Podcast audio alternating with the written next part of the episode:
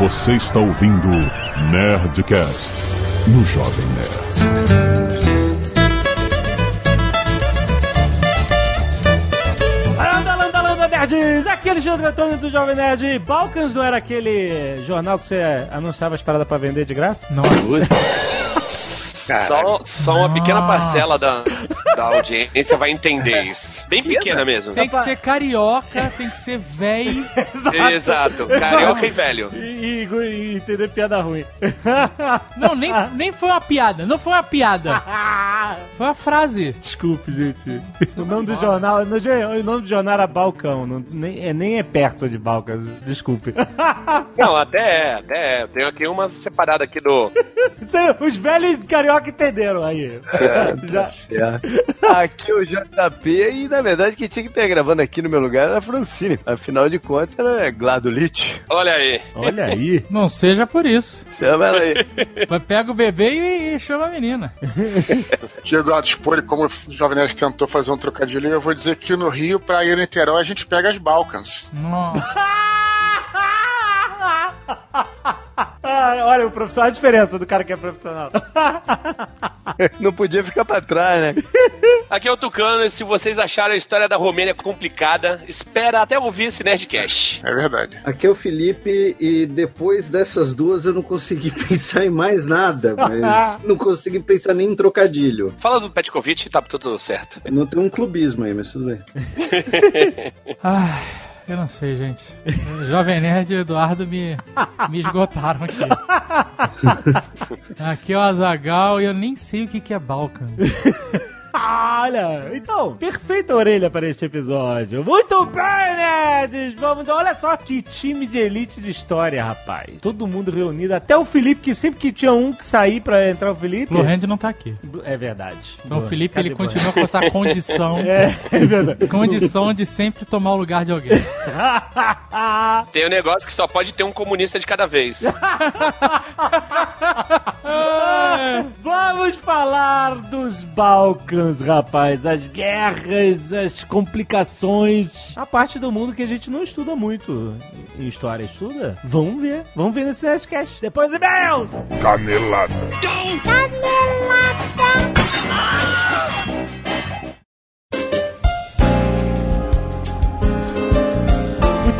Vamos para mais uma semana de e-mails e caneladas do Nerdugas. Vamos. E hoje, olha só que oportuno, Zagal. Nós estamos falando de Guerra dos Balcãs. Que é toda aquela região ali... Da Bálquia?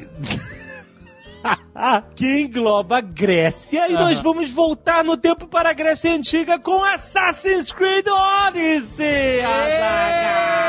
Eita fé! Olha só, tá mais um lançamento. Olha, cara, eu joguei na E3. É, é uma coisa incrível. É uma coisa linda. As ilhas gregas na época de ouro da antiga Grécia, Zagal. Pra você se tornar um lendário herói espartano durante a guerra do Peloponeso, Azaghal. Olha! A grande guerra entre Atenas e Esparta. Você sabe, eram todos gregos, mas eles. É o que a gente chama eles de todos gregos. Mas antigamente, né? Eram as cidades-estados, cada um era um reino próprio e eles não se gostavam, Azaghal. É tipo Corinthians e Palmeiras, negócio assim.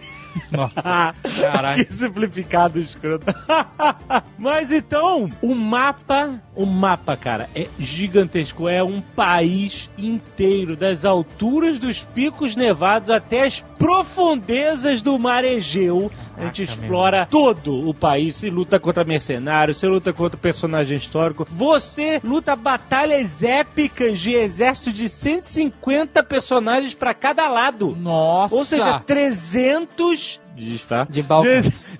300 personagens na tela ao mesmo tempo, 300 inteligências artificiais, todos lutando. Cara, é incrível, cara. Isso Ah, é novidade, hein? é novidade, novidade desse jogo. Além disso, voltamos às batalhas épicas no mar. Ah, cara. claro, com Agora, certeza. no mar Egeu, você controlando os triremes gregos, você usa flecha com fogo, bombas e o famoso bico dos triremes. Você dá aquela bicada no, no navio dos outros, cara. É muito maneiro. Aquele controle de- naval sem loading. Você tá na terra, você tá nas ilhas gregas e tal. Entra no barco, vai pro mar, não tem tela de loading, cara. Caraca, Eles insano. chamam isso de seamlessly. Olha! muito, cara, muito foda. E ó, tem um negócio maneiro. Como se os outros não fossem.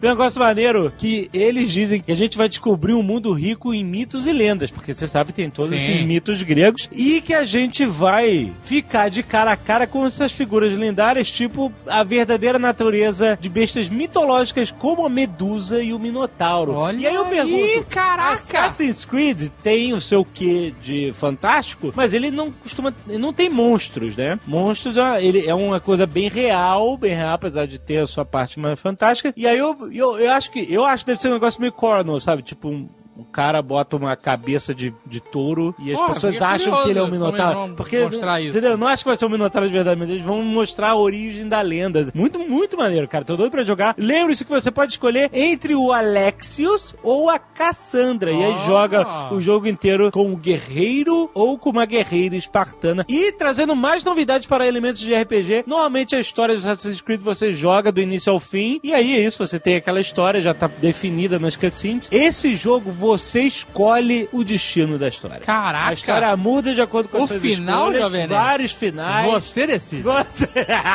então vá atrás do seu Assassin's Creed Odyssey, tem link aí no post, muito bom. Quero Nerd Player. Ó.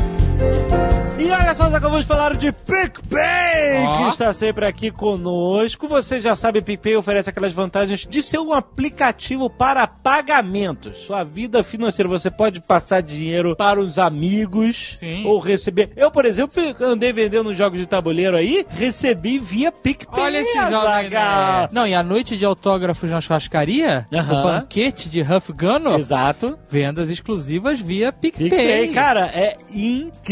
É, é claro, vamos lembrar que você não só pode mandar dinheiro e receber dos seus amigos, mas como você pode comprar coisas em estabelecimentos comerciais que aceitam Não, tem mais. Hum. Agora, estabelecimentos que tenham a máquina Cielo, Exatamente. você pode pagar com PicPay direto na máquina. sem pegar na sua carteira, só Isso, com o celular. Sai de aquela velha desculpa, sai de casa e esquecer a carteira. Acabou, amigo. O celular tu não esquece. É, ninguém esquece. Aí você vai poder rachar continha, pagar É. a continha com o seu celular. Olha só, como é que você paga uma conta num estabelecimento comercial, tipo um restaurante e tal, com o seu PicPay? Você vai e diz que quer pagar com QR Code. Isso no caso do Cielo. Porque se, o- se o estabelecimento aceitar PicPay diretamente, mais Exa é, ainda. também tem isso, né? Mas se for pra máquina Cielo, fala assim, quero pagar com QR Code. Aí na maquininha o lojista vai digitar o valor, aí escolhe a opção de receber via crédito e aperta o botão verde. No seu PicPay, você abre o leitor de QR Code e escaneia o código de barras que vai aparecer na maquininha, Perfeito. Zagal. E aí é isso, você paga ou com saldo que vai ter no seu aplicativo ou com o cartão de crédito que está cadastrado na sua Cara, conta do aplicativo. excelente. Incrível. Não precisa pegar a carteira, só com o É PicPay. isso. Muito bom. Lembre-se também, você pode comprar créditos para jogos, viagens de Uber, recarga de celular, pagar conta em boleto e muito. Cara, cada. A gente começou o PicPay, era só passar dinheiro. Era só mato. Outro. Era Quando só a gente mato. começou a falar de Era PicPay aqui, só mato. era só mato, É amigo. incrível a expansão do PicPay, como ele se torna cada vez mais a melhor solução para pagamentos, cara. Seja fisicamente, seja online. Seja na Net Store. Exato! Vale dizer. Vale PicPay também. Baixa agora vai testar o seu, muito bom.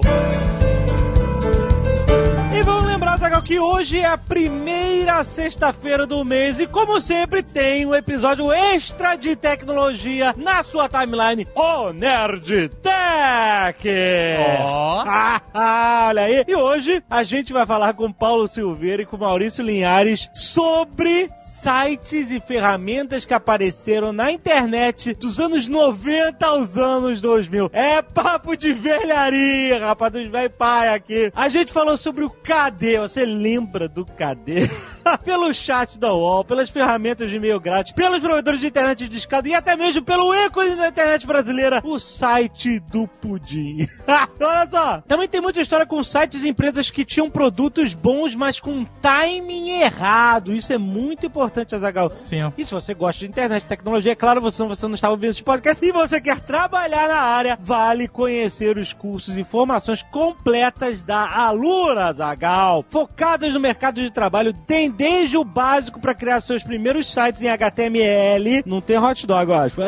Mas tem muita coisa moderna. Tem JavaScript, sistemas web completos com banco de dados, back-end design e muito mais, cara. Aproveita, promoção, você sabe, de 10% de desconto para os nossos ouvintes em alura.com.br barra promoção barra nerd.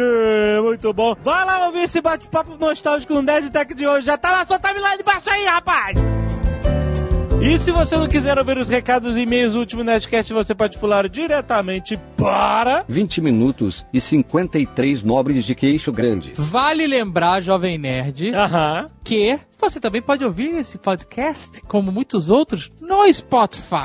Olha só, Zaga, o Spotify se colocando como a ferramenta para você ouvir o hub de podcast. Sabe uma, com- uma comodidade, uma facilidade que existe? Ah, Quem mora em grandes centros urbanos tem Sim. que usar um GPS. aham. Esse GPS normalmente indica o caminho menos atribulado. Certo. Ah, Esse Você não GPS quer dizer o nome do- começa do- com W e termina com Ace.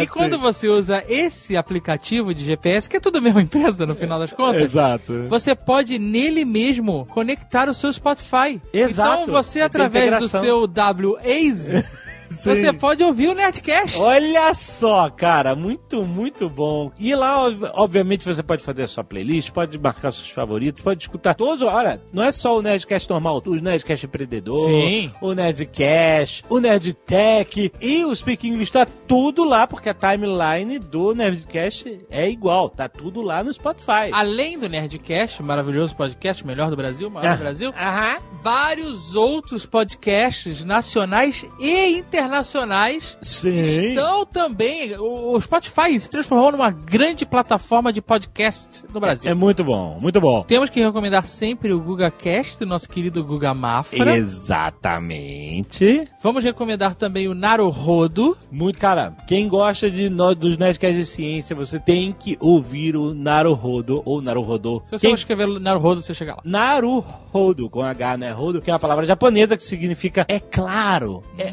óbvio. Porque a cada episódio do Naruhodo se responde uma pergunta. Sim. Então, tipo assim, o que acontece se eu enfiar o dedo na tomada? Tem um episódio inteiro sobre Tem? Não, não tem sobre Mas tem episódios muito, muito bons com Ken Fujioka, com o Altair, cara. Eles falam muito bem, cara. Excelente alternativa para quem gosta dos Nerdcasts de ciência. Temos também, Jovem Nerd, o podcast do Luquinha, Olha só, que esteve que recentemente. participou do Profissão Videomaker. Videomaker. Muito bom. O o podcast dele é o LQNHZ. Olha aí. São as letras fácil. de Luquinha. Só que o nome é Luquinhas, com Z no Sim, final. Malquinhos. Então é LQNHZ. Muito legal sobre essa profissão. Se você se interessou por esse programa, muita gente repercutiu e tal. Fica a dica também de um podcast diferente. E, Jovem Nerd, Vamos indicar o podcast Radiofobia de Léo Lopes, que edita este Nerdcast há seis anos, Adagal. Sou eu. Você que gosta de música, você vai ouvir gostar muito, muito do Léo Radiofobia. Ele, ele tem uma cultura musical incrível. Tá me cercando pra gravar com ele. Léo, desculpe, não consegui gravar ainda, mas vamos gravar.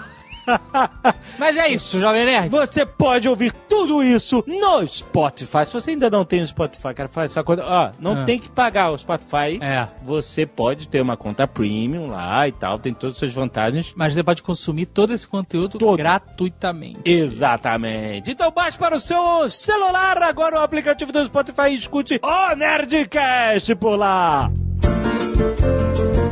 Azagal, quero agradecer aos nerds que doaram sangue aqui salvaram vidas. Leandro Pio, Rafael Dias, Pedro Lacerda, Arthur Totola, Rafael Yudi, Gabriel Aleixo, José Lopes, Natan Molim, Bianca Machado, Patrícia e Aikonamba, Max Pereira, Rafael Gomes, Lucas Lustosa e Lucas Dias de Volta Redonda. Fez questão de dizer que Ok. ele é o Lucas Dias de Volta Redonda. Muito obrigado, galera. Arte dos fãs! Olha aí, Azagal, nós temos um Ultimate Chicken Horse. Caraca, ficou foda essa arte, hein? Muito foda do Arthur Zambaldi. Ele fez o pódio, nós três de Azagal detonando o pódio de todo mundo, a brincadeira de Ficou todo muito maneiro. Ficou muito maneiro. Temos também Ozob e Azagal, criador e criatura pelo Caio Vinícius. Ah, eu vi essa arte perturbadora na É internet. tipo o Ozob saindo da sua barba. É isso? meio, né? Perturbador. É perturbador. e temos também Onde está Jovem Nerd e Azagal pelo Lucas Miniti. Tem aqui uma Caraca, imagem. é tipo onde está o Oli está o- Jovem Nerd. E eu, eu confesso que eu não achei. Eu dei uma olhada. Procurem, tem link no post. André Victor, 17 anos, estudante Maringá, Paraná. Esse não é meu primeiro e-mail, mas de acordo com o Azagal, reticências. De acordo com o Azaghal, o que? Não faz diferença? Não sei, mas. Que, que isso é engraçado? É, acho que ele. Bom, Vai enfim. tomar um vral? Vamos Vai tomar um Vamos vivaço? ler, vamos Vai ler. tomar um, vai tomar um banho vivaço aqui, Não, não, bônus não. e-mails? Primeiramente, parabéns pelo último Nerdcast sobre Venom nos quadrinhos e o assunto tratado. Gostaria de começar dizendo que Venom é fácil um vilão barra anti-herói com uma das maiores mitologias próprias da história das HQs. Ele tem, como foi explorado muito bem no último Nerdcast, várias formas e usuários, entre aspas. Sobre o Venom em sua época de Agente Venom, quero acrescentar que ele foi um guardião da galáxia, Zagal. Em uma das sagas de 2015, se não me engano. O humano em questão era o Flash Thompson, é verdade, era o, era o Venom com Flash Thompson. Flash Thompson que era o bully do Peter Parker no colégio. Que estava sem as duas pernas até a altura do joelho por conta de uma explosão na época que ele estava na guerra. Caraca. A interação dele com a equipe daquele ano dos Guardiões era bem interessante. E o design dele era incrível. Nessa mesma época, o Venom dá umas paradas em algumas edições e acaba entrando em contato com os membros da equipe, como o Rocket, o Drax e até mesmo o Groot, que é o meu preferido dessas misturas. O Venom já passou o rodo nos Guardiões da Galáxia. Fora isso, gostaria de terminar dizendo que atualmente os escritores vêm perdendo a mão e histórias do Venom vêm ficando cada vez mais bizarras. Inclusive, na última edição do Homem-Aranha, tivemos a cena em questão em que o Venom Justiceiro Nossa senhora. junto com o super agente Venom estão juntos quebrando tudo. Venom Justiceiro, caralho. Segue em anexo essa e outras imagens estranhas dos novos Venom. Olha aí o Venom Justiceiro, Caraca, legal. Deus me livre vendo o justiceiro, cara.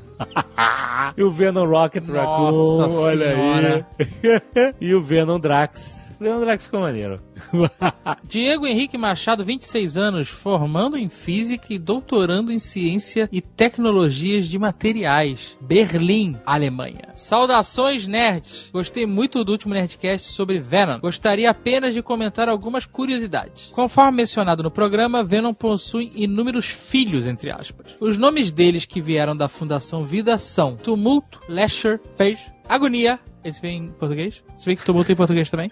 Grito e Híbrido. E o Riot também, não é? Este último, ao que tudo indica, será o boss do filme. Afinal, é quando todos os outros se unem e formam um único simbiontão. Caraca, sabe, sabe quando você pega aquela massinha e junta? Ela fica cinza a massinha.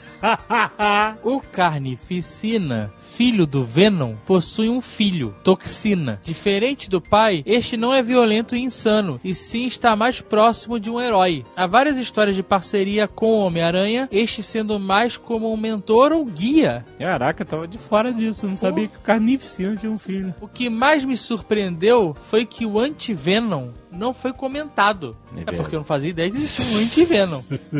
Muita loucura pra entender. Ed Brock vende o simbionte Venom, pois queria morrer em paz devido ao câncer, e acabou sendo curado pelo Homem Negativo. Ah, caraca. Os claro. resquícios do simbionte são transformados, ou melhor, sofrem uma metamorfose ambulante e se tornam um novo ser, o anti-Venom Claro. sendo imune a fogo, som e outras fraquezas dos Clintar e podendo curar pessoas com seu toque. Olha aí. Cara, os quadrinhos. Neste ano da graça do Nosso Senhor, o simbionte favorito da Marvel ganhou mais um poder nesta saga do deus simbionte Knu, a habilidade de voar. Ó, sem nerd. Não basta ser OP o suficiente. Acho que overpower, né? Que ele quer dizer. Ah, Tem que ter capacidade de criar asas e voar. será que ele faz aquele que nem os lagartinhos que vem de paraquedas? Caraca. Na minissérie Venom First Host, descobre-se que Venom teve um primeiro hospedeiro, um Kree chamado Telkar. Desta união, digamos assim, surgiu um filho. Sim, temos um Venom Júnior. Tudo isso antes do Venom ser encontrado pelo nosso amigo da vizinhança. Só recentemente que Ed Brock se infunde ao filho do Venom. Caraca, esse cara tava com karma fudido. Ganhando alguns poderes como enxergar coisas invisíveis, ou seja, loucura, e também se camuflar. Liberar hormônios no ar, como o nosso Purple Man de Jessica Jones, sentir o que está procurando, que é algo como um sistema receptor. Para finalizar este e-mail, gostaria de dizer que partilho do sentimento do Sr. K. HQs possuem muita loucura e é impossível acompanhar tudo. Caraca, é muita loucura que aconteceu nos últimos tempos, cara. Bruno Baumgartner, 20 anos. Já, já, já lemos o e-mail do Baumgartner. Em memória. É porque esse, eu lembro que eu traduzi o nome dele, o jardineiro da árvore, Baumgartner. 20 anos, soldado do Exército Brasileiro Rio Negro, Paraná. Olá, no Exército, não é meu primeiro e-mail. Olha aí, soldado. Soldado, vai pra cadeia. Vacilou. Vacilou. Porra, cara, Vacilou não pode falar mais. que- Vac- va- soldado não pode. soldado tem que estar atento às regras. Tem que estar atento à hierarquia, às regras e tudo. Desculpa, cara.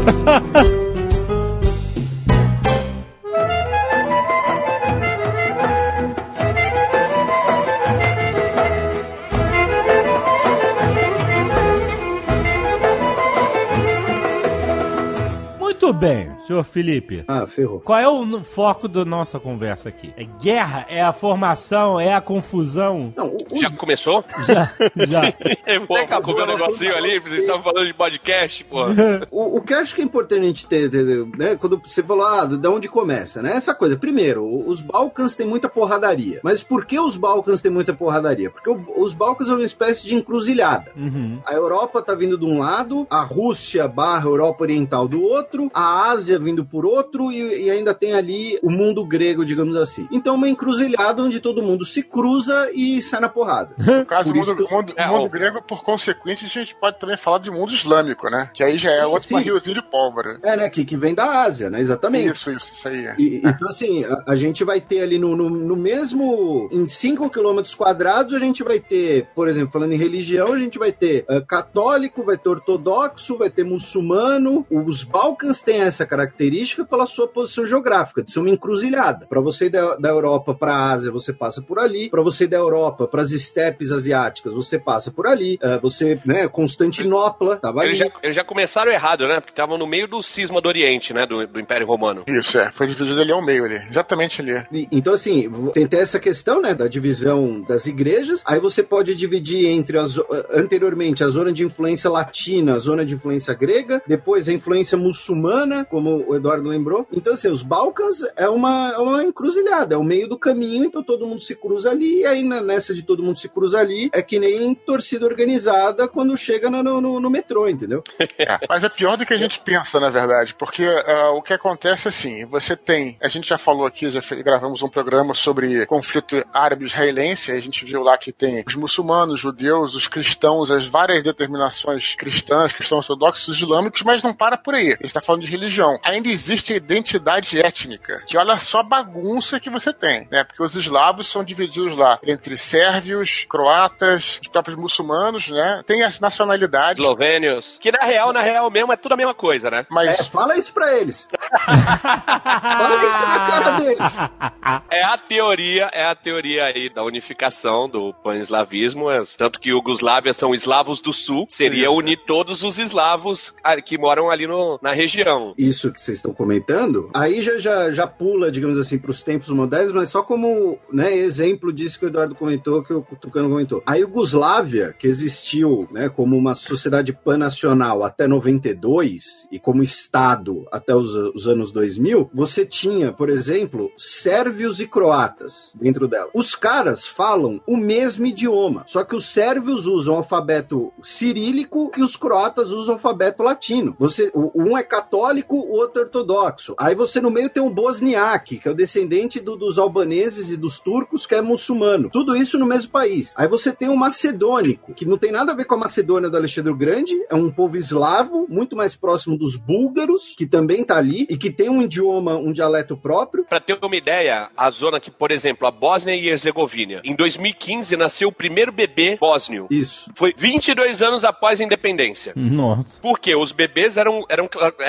nasciam, eles não eram só bósnio, ele era bósnio sérvio ou bósnio é, Croata. Ah, Hoje lá Ou, ou bosniaque, bósnio bosniaque, que era descendente de, de Que é albanês, que vem lá da dominação do Império Turco-Otomano, que era muçulmano. E aí, só em 2015, em 2014, conseguiu registrar o primeiro bebê que o pai chegou e falou: não, ele é bósnio, foda-se o resto, ele é bósnio, só isso. Aham. Essa coisa do idioma é muito louca, porque assim, o sérvio e um croata, eles conseguem falar um com o outro, mas eles não conseguem ler o idioma do outro. É bizarro, porque é o mesmo idioma, só com alfabeto diferente. Eles conseguem falar um com o outro, mas estão sempre discutindo. Vocês juntaram, vocês juntaram os bosniacos com os albaneses, mas também tem uma, uma diferença aí, né? Não, sim, é sim. Todo mundo é mesmo. albaneses kosovares nos É. últimos tempos. É que os albaneses, teoricamente, não são eslavos, né? Por isso que os é. kosovares acabam não entrando nessa Tem. Kosovo ainda na história, né? Pois é. E, e, assim, teve uma época em que, e vocês também vão lembrar disso, né? Falando em piada de velho, teve uma época que o que pagava o salário dos caras do Caceta e Planeta era piada com Kosovo e Chechênia. Nessa época, inclusive, não era Balcãs, né? Era Balcãs. Isso. A piada era que o Bill Clinton ia, ia atacar, ia atacar a Mônica Levinsky em Kosovo, uma coisa assim. Não tinha uma história dessa que eles falavam lá. Nossa, mãe do céu. Era essa piada mesmo. Caraca. Mas quando é que virou Balcãs, então? Era, era, se era Balcãs? É tipo das coisas que vão mudando. A Globo muda, Foi- tá ligado? Foi na mesma época, foi na É verdade, a. Globo, o Jornal Nacional determina a pronúncia, tá ligado? Pois é, mas foi na Alguém mesma chega. época que Roraima virou Roraima. É, é tipo isso, tá ligado? Agora estão querendo até mudar o nome do Saara aqui no Rio de Janeiro pra A Saara. Ah, Saara. Pra A Saara. Olha aí. Como é que era o nome daquele jogador de vôlei famoso do, do Brasil? Quais são os famosos? O, o, o Giba? Não, não, não. Não, não, não. Tem realmente tem um, tem um que era que a mãe A mãe corrigiu na Globo, que a Globo usou. fa- era o Nauber, que virou Nauber. A Globo 20 anos falando, Nauber, vai Nauber, campeão Nauber. E a mãe um dia entrou no link ao vivo, né? É, gente, é Nauber. Muito bom, cara. A Globo decide como é que vai ter todo.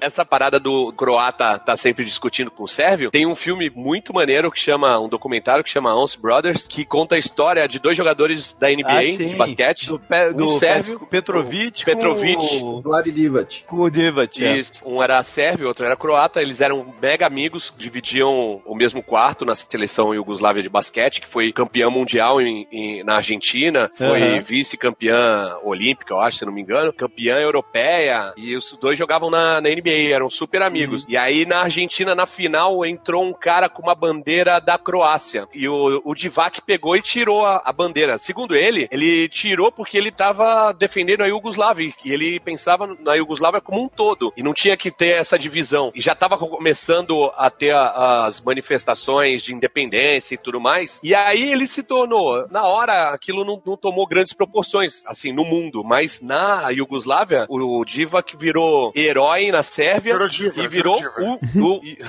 e vilão na, na Croácia. E o Drazen Petrovic ficou putaço com ele. E aí eles, tipo, pararam de se falar, tal, não sei o quê. E o Petrovic acabou tendo um acidente de carro na, na Alemanha e morreu antes deles fazerem as pazes, tá ligado? Caraca, mano. Então, é, tentando ser. Não, não é advogando pro cara, mas a bandeira que o maluco entrou na quadra, e isso aqui talvez né, na edição ponha depois, não sei. Quem for editar esse Nerdcast tá fudido. Mas que era uma bandeira, não era da Croácia especificamente, era uma bandeira da Croácia com o símbolo da Ustache, que tinha um punhal negro, que foi a milícia fascista, aliada dos nazistas durante a Segunda Guerra Mundial, que perseguiu os sérvios. Então, não, não era, era de uma Croácia nacionalista. ver, o que a gente vai ver nesse Nerdcast é que, mais uma vez, não tem vilão e mocinho, né, cara? Não, É, tem, tudo seres, muito- tem seres humanos.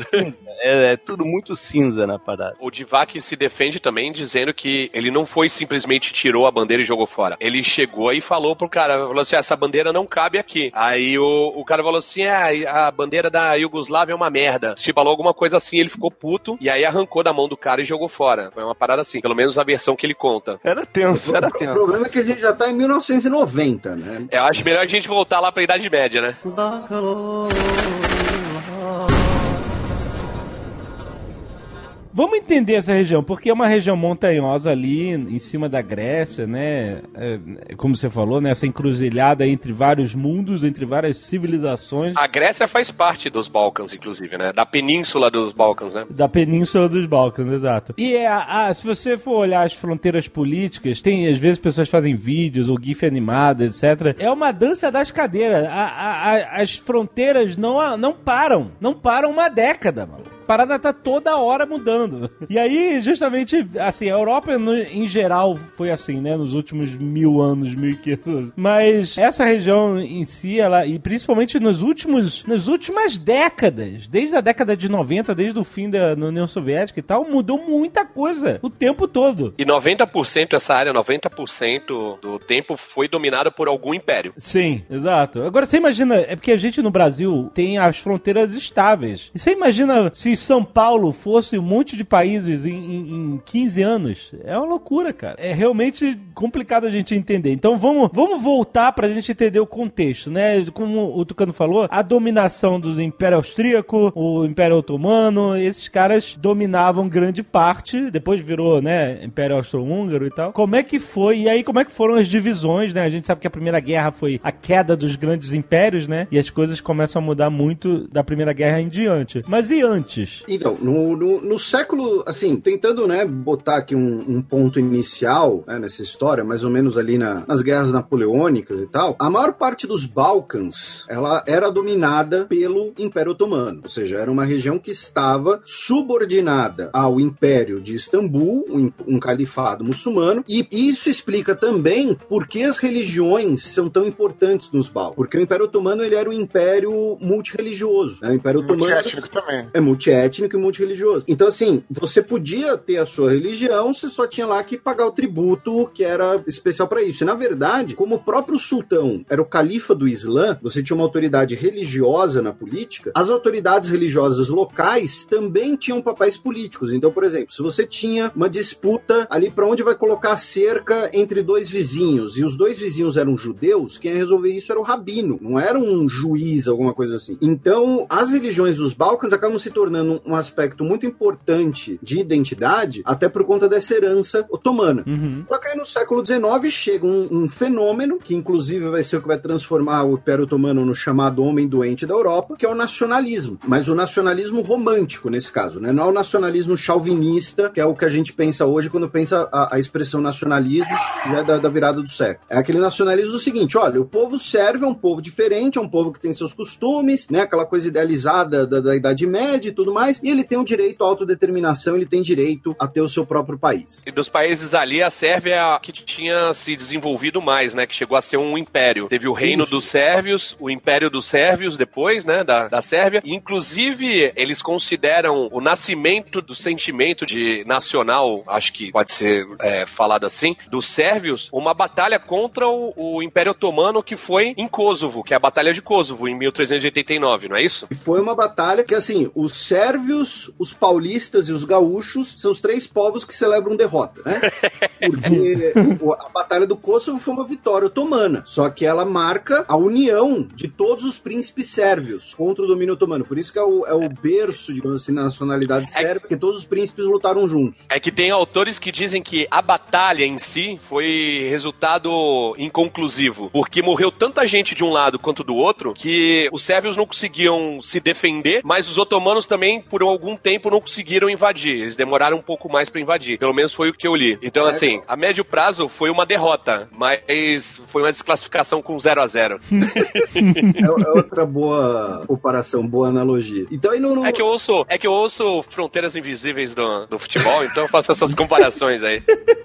Aí no, no, no século XIX, né, a gente vai ter esses movimentos nacionalistas, e como você mencionou, o, o, a, o caso sérvio vai ser o, o primeiro grande exemplo. Né? Os sérvios vão ter sua primeira rebelião já em 1804. Então, essa concepção romântica de identidade popular, os ideais revolucionários, e vai ser o ideal de nação europeu, né? Porque quando a gente pensa em Estado-nação, a gente pensa no Estado-nação modelo europeu, não no, no que era a nação otomana, Uhum. justamente. Ou a nação russa, mesmo assim. Né? A Rússia também era multiétnica e multireligiosa. Os austríacos vão tentar aprender essa lição e vão mudar em 1867. Mas essa ideia do, do Estado Nacional Europeu vai fomentar essas rebeliões contra o Império Otomano. E aí vai vir a grande sacada, digamos assim, que é o seguinte: você tinha dois impérios ali do lado, multiétnicos, de olho na região, os russos e os austríacos. Eles vão olhar e falar: peraí, os otomanos estão se enfraquecendo, estão com uma economia atrasada, esses povos estão se rebelando contra o domínio otomano, vamos aproveitar a situação para expandir o, o nosso quinhão também. Então vai lá, por exemplo, a Áustria declarar apoio aos bósnios, por exemplo, anos depois, mas principalmente a Rússia estabeleceu uma aliança com a Sérvia, que de certo modo dura até hoje. Sim. né? A desculpa de proteger um povo eslavo ortodoxo irmão, falar, olha, não, a Sérvia agora é minha protegida. É, é aquela coisa, olha, se você mexer com o meu irmãozinho, você mexeu com, com o irmãozão. No sentido de aproveitar essa situação para se expandir e ganhar mais influência, ganhar mais projeção econômica e geopolítica às custas do Império Otomano, né? E dá aquela desculpa do pan-eslavismo, né? De, de os dois povos são eslavos, então tem que estar juntos e tudo mais. O sonho molhado dos czares russos, e depois ainda continua também na, na, na União Soviética, é, um, com um pouco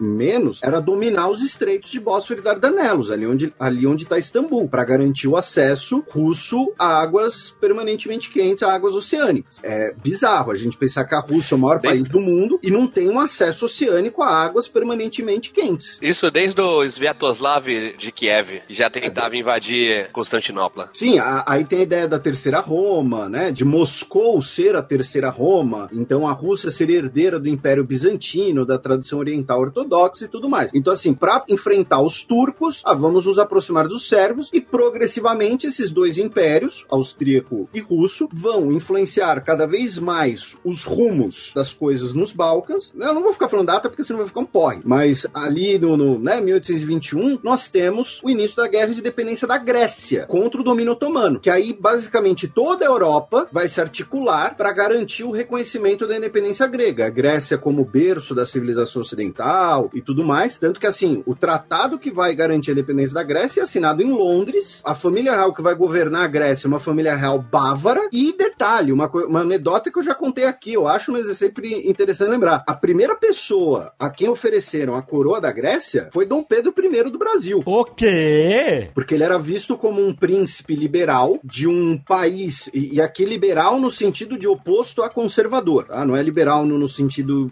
econômico de hoje em dia. A moeda. Ele era um príncipe liberal. deixa, deixa eu fazer um comentário aqui. Eu achava que o Amoedo era dono de loja de material de construção.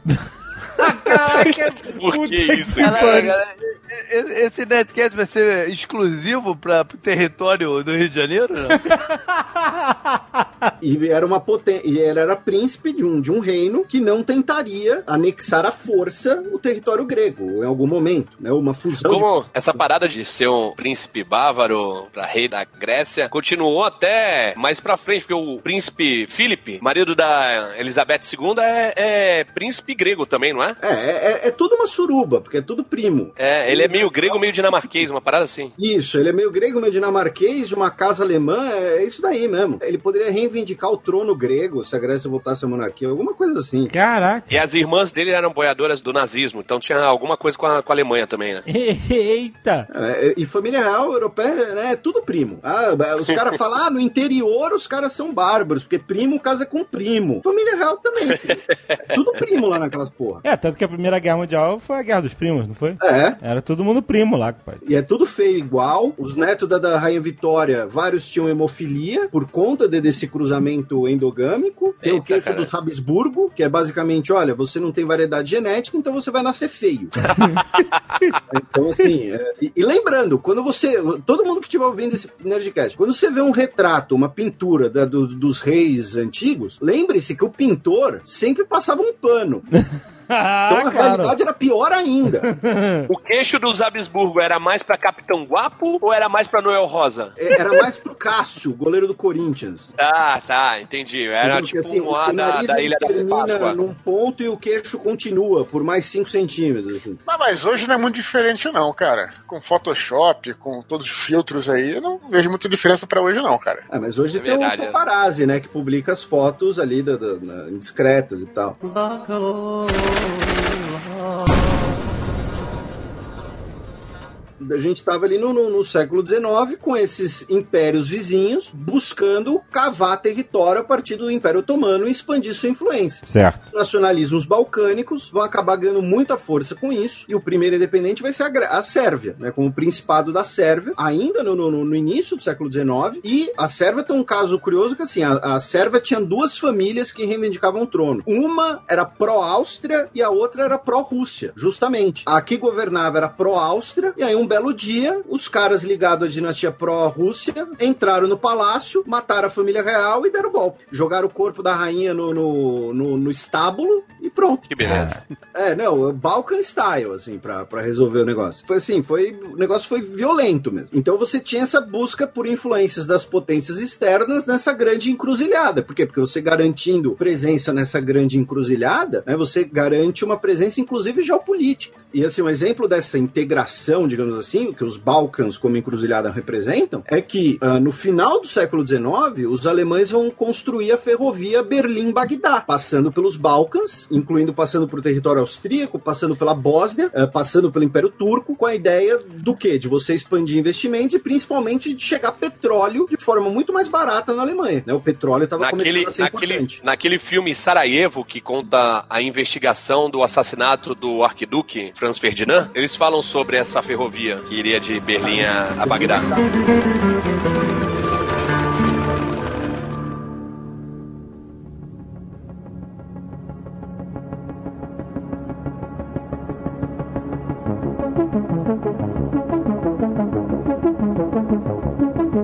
Vamos falar das guerras dos Balcãs. O Enem tá chegando aí. é, Aí a gente vai ter relevância no YouTube. é, olha aí. Olha aí. Aí- Publicar esse, esse podcast no YouTube. Mas olha só, não, vamos entender, porque antes da. A gente sabe que a Primeira Guerra Mundial foi devastadora pra, né, nessa região, os impérios caíram e tal. Antes mesmo, no início do século XX, antes mesmo da Primeira Guerra, já tava de conflito lá. A cagada que vai dar na Primeira Guerra, ela começa nos Balcãs nesse retalhar do Império Otomano. Aham. Porque o Império Austro-Húngaro vai ocupar a Bósnia em 1878. Isso vai azedar as relações entre austríacos e russos, e os russos vão culpar o Império Alemão por isso, vão falar que o Bismarck passou a mão na bunda deles, que ajudou a Áustria ali por trás dos, panos. Aí, depois, o Império Austro-Húngaro vai anexar a Bósnia, vai falar, olha, eu não tô só ocupando, tomando conta do negócio, o negócio é meu e ponto final. Aham. E o nacionalismo da região, como eram pequenos países, se torna esse, esse sentimento pan-yugoslavo, né? Yugoslavo, como o Tucano falou, é Yugoslavos do Sul. Aí muita gente olha e fala, tá, mas sul do que, porra? É o sul do Danúbio, tá? O- a linha que divide é o rio Danúbio. Porque Aham. os, os, os, os eslavos ao norte são mais do perfil polonês, né? Que seriam etnias diferentes. Então, com isso, tem um fortalecimento ali do, do sentimento pan-eslavista, ideia de, de todos. E aí você tem duas tendências diferentes. Por isso que as fronteiras ficam mudando toda hora, como você mencionou, né? Como o Alexandre mencionou. Que é, você tinha os, os pan, né? Os pan-yugoslavos, e você tinha os nacionalistas, que eram aqueles caras que queriam a grande Sérvia, a grande Croácia, a grande Bulgária, caras que têm problemas de, de, de autoestima. Então, fica esse choque, só que a primeira iniciativa, digamos assim, é a Liga Balcânica, que o Tucano mencionou, que é quando Sérvia, Bulgária, Grécia e Montenegro, com apoio ali indireto da Romênia, se juntam para bater no Império Otomano. Por quê? Porque a Sérvia sozinha ou a Bulgária sozinha não ia conseguir dar conta do Império Otomano, mas todo mundo junto ali fazia um megazord, era, esse era o raciocínio dos caras, e ia para cima do Império Otomano. E essa primeira guerra balcânica é, é em 1912, tá? Tipo, é Aham. na, na véspera mesmo da Primeira Guerra Mundial. A Liga Balcânica derrota o Império Otomano, a Albânia ganha independência, todo mundo ganha território, e aí, no ano seguinte, a Primeira Guerra Balcânica acaba em maio de 1913. Em junho já começa a segunda. Por quê? Porque a Bulgária fica puta da vida, diz que os seus aliados Porque ela, passaram ela foi a única que se fudeu. é, a Bulgária fala, ó, se todo mundo ganhou território aí, eu não ganhei tanto assim, eu quero mais coisa. A Bulgária ataca os seus antigos aliados, Grécia versus Sérvia, e aí todo mundo agora é rapa contra a Bulgária. Aham. É a Romênia, que era neutra até então, né? é, resolveu também invadir a, a Bulgária. Romenos, búlgaros e húngaros até hoje, né, querem discutir as fronteiras. e aí você tem agora a derrota búlgara e com isso, o resultado dessas duas guerras balcânicas é que a Sérvia passa a se tornar uma potência regional. Ela ganha muita força. E a De novo, Sérvia- né? De novo. A Sérvia Porque ela- passa a querer ser esse centro do pan-eslavismo. E, e nessa época, a Croácia e a Eslovênia eram parte já do, do Império Austro-Húngaro, né? Sim, por isso que a Croácia é católica, inclusive. Sim. A Croácia é católica porque ela estava dentro do Império Austríaco e usa o alfabeto latino, né? Mesmo, mesmo estando ali do lado. E a Eslovênia, ela é meio que assim, é, é um eslavo que acha que é italiano, um italiano que acha que é eslavo, é uma coisa meio ali no meio do caminho. E aí tem a Primeira Guerra Mundial, que também começou no- nos Balcãs. É, Quer dizer, né? o pretexto, né? A historinha mal contada. O, o fósforo, né? O barril, todo mundo ficou enchendo o barril de pólvora, aí foi lá um filho da mãe e tacou um fósforo, né? Foi, foi ali no 14 de junho de 1914 com o assassinato do arquiduque em Sarajevo. Que é um Inception, né? Um príncipe matando um príncipe. Olha que lindo. Agora explica. Porque O ninguém nome do- porque ninguém entendeu. O nome do assassino era Príncipe, é o sobrenome dele. Ah. E o Francisco Ferdinando, ou Franz Ferdinand, que não é uma banda, era um arquiduque, que também é um príncipe do Império Austro-Húngaro. Esse Franz Ferdinand foi mó modinha, mas sumiu rápido, né? Ainda A bem. banda? Ah, ele existe. Galera, ah, vai ter show do Franz Ferdinand, eu, que porra é essa? Quando eu vi, já, já, já ninguém falava mais. O nome do cara que matou o Franz Ferdinand chamava Gavrilo Príncipe, entendeu? Piadinha? Agora vocês podem rir. Sérvio, nascido na Bósnia, que se pensava Yugoslavo. Você vê essa zona. Então, mas a gente já falou disso na Anticast de Primeira Guerra, mas vamos repetir. Qual foi o motivo desse crime e por que, que ele foi o barril de pólvora que estourou na Primeira Guerra Mundial? Ninguém gostava do Franz Ferdinando, cara. Essa é a realidade. É mesmo? No Império Austro-Húngaro, ele era o herdeiro, né?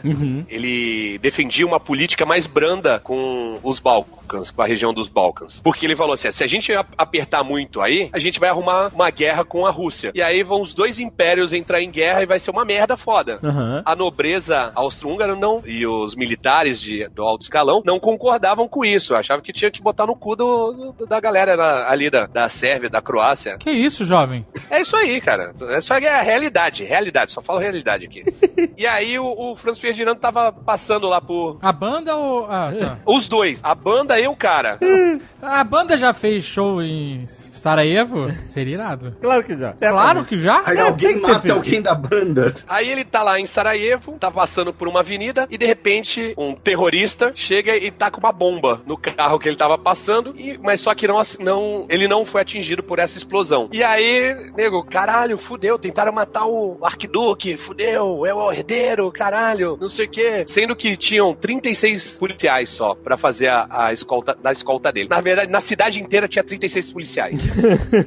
Teve um cara que foi alvejado, que foi por um estilhaço dessa bomba, foi pro hospital e ele falou: Não, quero ir no hospital ver esse cara, Aham. que era da comitiva dele. E aí eles foram, foi a comitiva foi pra lá, tal, não sei o quê. E aí quando tava voltando, o cara que tava liderando o comboio ali, o carro principal da- que tava na frente, ele errou o caminho. E aí para onde ele vai? Pro mesmo lugar onde explodiu a bomba. E Ah. lá tava o cara de tocar esperando pra dar um tiro. Então ele sofreu dois atentados e morreu no segundo. E o cara deu dois tiros, um acertou na barriga da, da mulher dele e outro acertou o pescoço dele. E aí ele, seja, ele morreu. Ou seja, culpa do Waze, né? Que levou o cara pra área de perigo, né? É, exatamente. Acontece muito no Rio de Janeiro. Então é uma puta historinha mal contada, sacou? Por que, que você acha que é mal contado? Porque era um excelente pretexto para invadir a Sérvia, para quem queria invadir a Sérvia, se livrava do herdeiro que não era bem quisto, e por outro lado, os. É teoria da conspiração, tá, gente? Não, é- mas é que ele foi.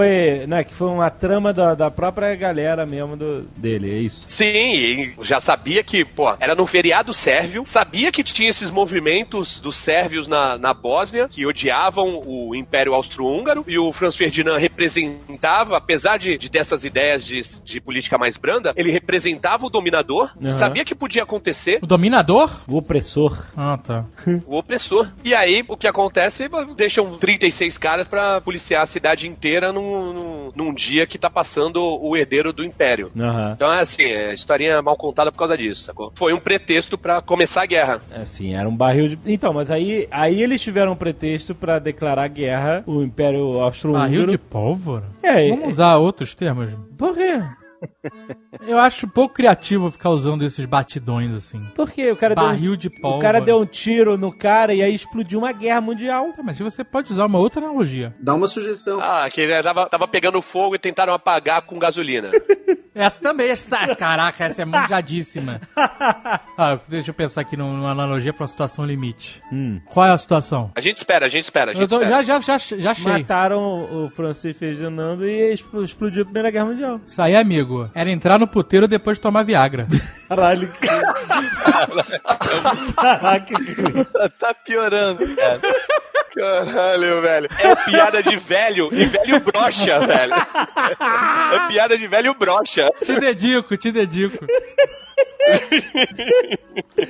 Mas assim, só uma, uma observação, assim, o, o, né, o circo tava armado, né, o puteiro tava armado. Aí, viu como tá bom? Ah, É, então, não, foi, foi, foi- né, o puteiro tava armado, só que assim, a Áustria ela não declarou guerra imediatamente à Sérvia. A gente teve a chamada crise de julho, é que a, a Áustria ela mandou um ultimato à Sérvia sobre a investigação, porque assim, foi comprovado que políticos sérvios ajudaram na operação do assassinato. E aí a Áustria Políticos sérvios na Bósnia. isso, no- na Bósnia e na Sérvia também. Contrabando do- dos explosivos, essas coisas. O, o chefe de polícia de Belgrado estava envolvido e tal. E aí a Áustria determina um ultimato para a Sérvia: de olha, vocês têm que entregar todos os responsáveis, vocês têm que reconhecer que a Bósnia é nossa, a gente vai poder ocupar um pedaço do território da Sérvia, babá, babá. Era aquele ultimato que a Sérvia, para a Sérvia recusar mesmo e ter o pretexto da guerra. Só que a Sérvia ainda deu uma, uma alfinetada, né? Porque a Sérvia virou e falou: olha, tá bom, eu aceito tudo isso daí, menos o policial austro-húngaro ir na prisão em Belgrado, entendeu? A coisa mais insignificante a Sérvia disse, a Sérvia disse que recusou. Obviamente, com provocação, aí a gente teve a sequência de declarações de guerra, né? O tapinha ali no, no, no- no- no dominó, que aí foi a Áustria declarando contra- guerra contra a Sérvia, aí a Rússia declarou guerra contra a Áustria, a Alemanha declarou guerra com a Rússia, aí a França declara guerra com a Alemanha, na hora que a Alemanha invade a Bélgica, o Reino Unido entra na guerra também. Aí é uma sequência de, de, de merda. Eu sempre fico esperando. Ó, tem tem uma boa quando- aí, quando- Dave. Quando que Portugal Azaghal. entrou na guerra, cara? Azaghal, eu tenho uma boa aqui, ó. É o efeito dominó.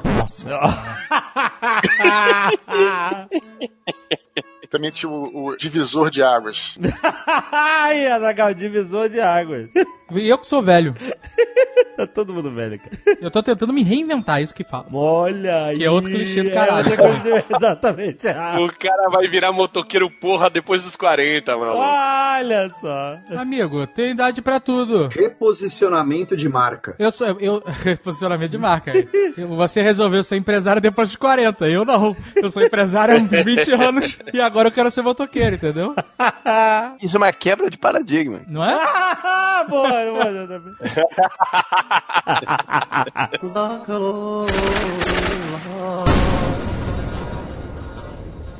O que, que aconteceu com a região depois da Primeira Guerra Mundial? Ela estava completamente destruída. A gente tá falando dos Balcãs ainda, só pra. É, esse é o assunto que- Não, mas, mas proporcionalmente, a Sérvia foi o país que mais teve mortes na Primeira Guerra Mundial. Um quarto da população sérvia morreu. Caraca. Um quarto, é como se fossem 50 milhões de brasileiros. Só que aí, logo depois da guerra, a gente tem a formação da Iugoslávia. Ninguém mais compadece de brasileiro, né? é, como se, é como se fosse 50 milhões de brasileiros. Todo mundo pensou assim, dependendo do grupo que for, até vale a pena. Tudo bem. É como se fosse 450 milhões de chineses. Ficou todo mundo parado pensando, puta, dependendo dos 50 milhões que fosse, né? Metade desse grupo é a torcida do Flamengo. Olha Olha isso. aí, cara. Olha, olha a agressão gratuita aí. Ai, meu Deus. Felipe, tu é palmeirense? Sou palmeirense. Tem cara de palmeirense mesmo. que isso? O que é uma cara de palmeirense? Desculpa a pergunta. O cara de quem não tem mundial, é isso? Olha o jogador. Ah, não, puta, você tá querendo. Ah, tchau, tchau. Essa porra. Desculpe, desculpe. Caralho. Eu não vou falar mais nada, tá? Não, vamos lá, vamos lá. Vamos, vamos fazer o... de- de- Acabou a guerra, como morreu 50 milhões de brasileiros. E foi criado o Estado. foi criado o Estado eslovenos, croatas e sérvios. Que unificaram os três estados uma porra só. Mas já com o nome Certo. de Yugoslávia. Não, não. Era esse o nome. Estado dos eslovenos, croatas e sérvios. Caralho. Ou seja, faltou um marqueteiro aí, né, cara? Porque esse, esse não era um nome que ia dar certo, não era? Aí depois parece que eles tomaram o território de Montenegro e criaram o, o reino dos eslovenos, croatas e sérvios. E excluíram Montenegro do nome porque já tava um nome muito grande. Não cabia no papel. A Iugoslávia não vem logo depois, como reino da Iugoslávia? Isso, é, é a segunda. Aí entrou o, o Duda Mendonça e falou: olha, tá muito grande esse nome, não vai pegar, o pessoal não vai comprar. É pra reino da Iugoslávia, que foi a derivação do reino dos eslovenos, croatas, sérvios. Ah, mas aí só mudou de nome, não mudou de, de fronteiras, essas coisas. É, pode ter Fala aí, uma coisa aqui ou outra ali, né, cara? Porque a, a- a fronteira sempre é móvel, né? Felipe, e aí? O que, que acontece? Como é que é o século XX dos Balcãs? Tô em voto de silêncio. Só vai falar quando o Palmeiras ganhar o Mundial. Não, eu tava falando até agora porque tem. Caralho, velho. O, o Duda Mendonça foi lá e falou: Reino dos eslovenos, croatas e sérvios não vai pegar. Temos que fazer uma, uma marca aí mais curtinha. E virou Reino da Iugoslávia. Sim. Aí era Eslovênia, Croácia, Sérvia, Bósnia e Herzegovina, Montenegro, Kosovo, Macedônia. É isso? E tinha lá É, o Ducado. é, Qual, qual é? Voivodina. Voivodina já era? E- não, não, Já então. era? Kosovo e Voivodina eram parte da Sérvia, mas assim, aproveitando só que eu voltei a falar, gostaria de mandar todos os presentes à merda, mas é, Voivodina e Kosovo faziam parte da Sérvia, vão ser regiões com autonomia na República Federal da Yugoslávia depois da Segunda Ah, Guerra beleza. Acho que dá pra gente ir pra Segunda Guerra Mundial porque é quando é plantada a sementinha da merda na década de 1990. Esse reino, eles, eles se juntaram de comum acordo, mas já começou a dar merda, né? Porque ah, o protagonismo dos sérvios gerou insatisfação, principalmente dos croatas, certo? É, os croatas e os sérvios disputavam o maior protagonismo. Só que como a Sérvia já era um reino independente e ela que conduziu esse processo, a capital ficou em Belgrado e a família real iugoslava era a família real sérvia. Nessa época que ainda tinha o parlamento, antes de ser extinto o Congresso, teve até tiroteio, né? A parada parecia Parecia o pai do Brasil. Collor. Isso, eu ia falar isso, mas E aí, na Segunda Guerra Mundial, os nacionalismos chauvinistas, né? Essa, aquela ideia de, de grande Sérvia, grande Croácia, da expansão à custa do vizinho, vai ser utilizado pelos países do eixo. A Iugoslávia, ela estava sendo pressionada a fazer parte do eixo, o governo acaba cedendo. Cedendo, peraí, calma aí. Cedendo de. Porque, assim, o Brasil também cedeu na guerra. Cedeu quando deram uma siderúrgica pra gente. Não, a Iugoslávia cedeu quando ameaçaram de invasão. Então, ou você é exatamente. meu aliado ou você é meu inimigo. Quando Hitler te pergunta isso em 41, ali na sua porta, o que, que você responde? Depende de quem tá me, me dando backup aqui, amigo. Não, a Yugoslávia não tinha backup. Quer dizer, tinha bem fraco. E aí o, o- o backup foi os militares, que tinham um laço mais forte com o Reino Unido, derrubam o governo, cancelam a aliança do eixo, e aí a Alemanha nazista invade a Yugoslávia de qualquer jeito. E isso, na verdade, ah, ah, né, se a gente entrar naqueles what ifs, talvez tenha salvado a União Soviética, porque a invasão da Yugoslávia atrasou a Operação Barba Ruiva em um mês. Ia nada, cara. Ia nada. Era mais uma semana de guerra na União Soviética. Tá brincando. A Alemanha não tinha chance nenhuma. Nunca teve. Não, não tinha, não tinha. né? Eu concordo plenamente. Só tô falando que tem gente que gosta de brincar com esse cenário. Se a Yugoslávia tivesse sido aliada do eixo, essa coisa teria sido mais fácil. Enfim. E aí o que acontece? Os italianos vão ocupar ali a região de Montenegro, né? Os italianos queriam toda a costa da Yugoslávia. E. vão tentar, né? É. Eles tomaram um pau na, na Grécia, né? Os Sim, italianos. sim, o, o Nicolas Cage. E, É, isso. Nicolas Cage? é, o capitão. Tem um filme bosta. É, é o que ele toca um bandolim. O Nicolas Cage faz um italiano, a Penélope Cruz faz uma grega. que filme maravilhoso que deve ser esse. É isso que você precisa saber, entendeu? Pra não assistir o filme. É. Capitão Corelli. Ah. Capitão Corelli é o nome da porcaria. É esse o que tem os Apaches lá que falam em código? Não, cara. Não, não, não, não. Esse é Códigos de Guerra. Que também é com o Nicolas Cage, não é? Sim. Ó, mas eu vou te falar, você tá fala falando aí, tá falando do o Nicolas Cage fazer o papel de italiano, mas ele na verdade é Nicolas Coppola. É, O exato. Cópula, né? Cópula, como diz o tio é dele. É, verdade. Cópula. Não, mas é, é que ele não Então tem ele é o italiano. alcan- ele não tem o alcance e a versatilidade nacional de Tony Ramos, né? Que qualquer nacionalidade Tony Ramos já fez. Português, indiano, italiano, grego, turco, qualquer coisa. Grego. É a versão peluda de qualquer lugar, né? Até, até lobisomem já fez, pô. Até lobisomem já fez. Porra, lobisomem claro, né? tá, né?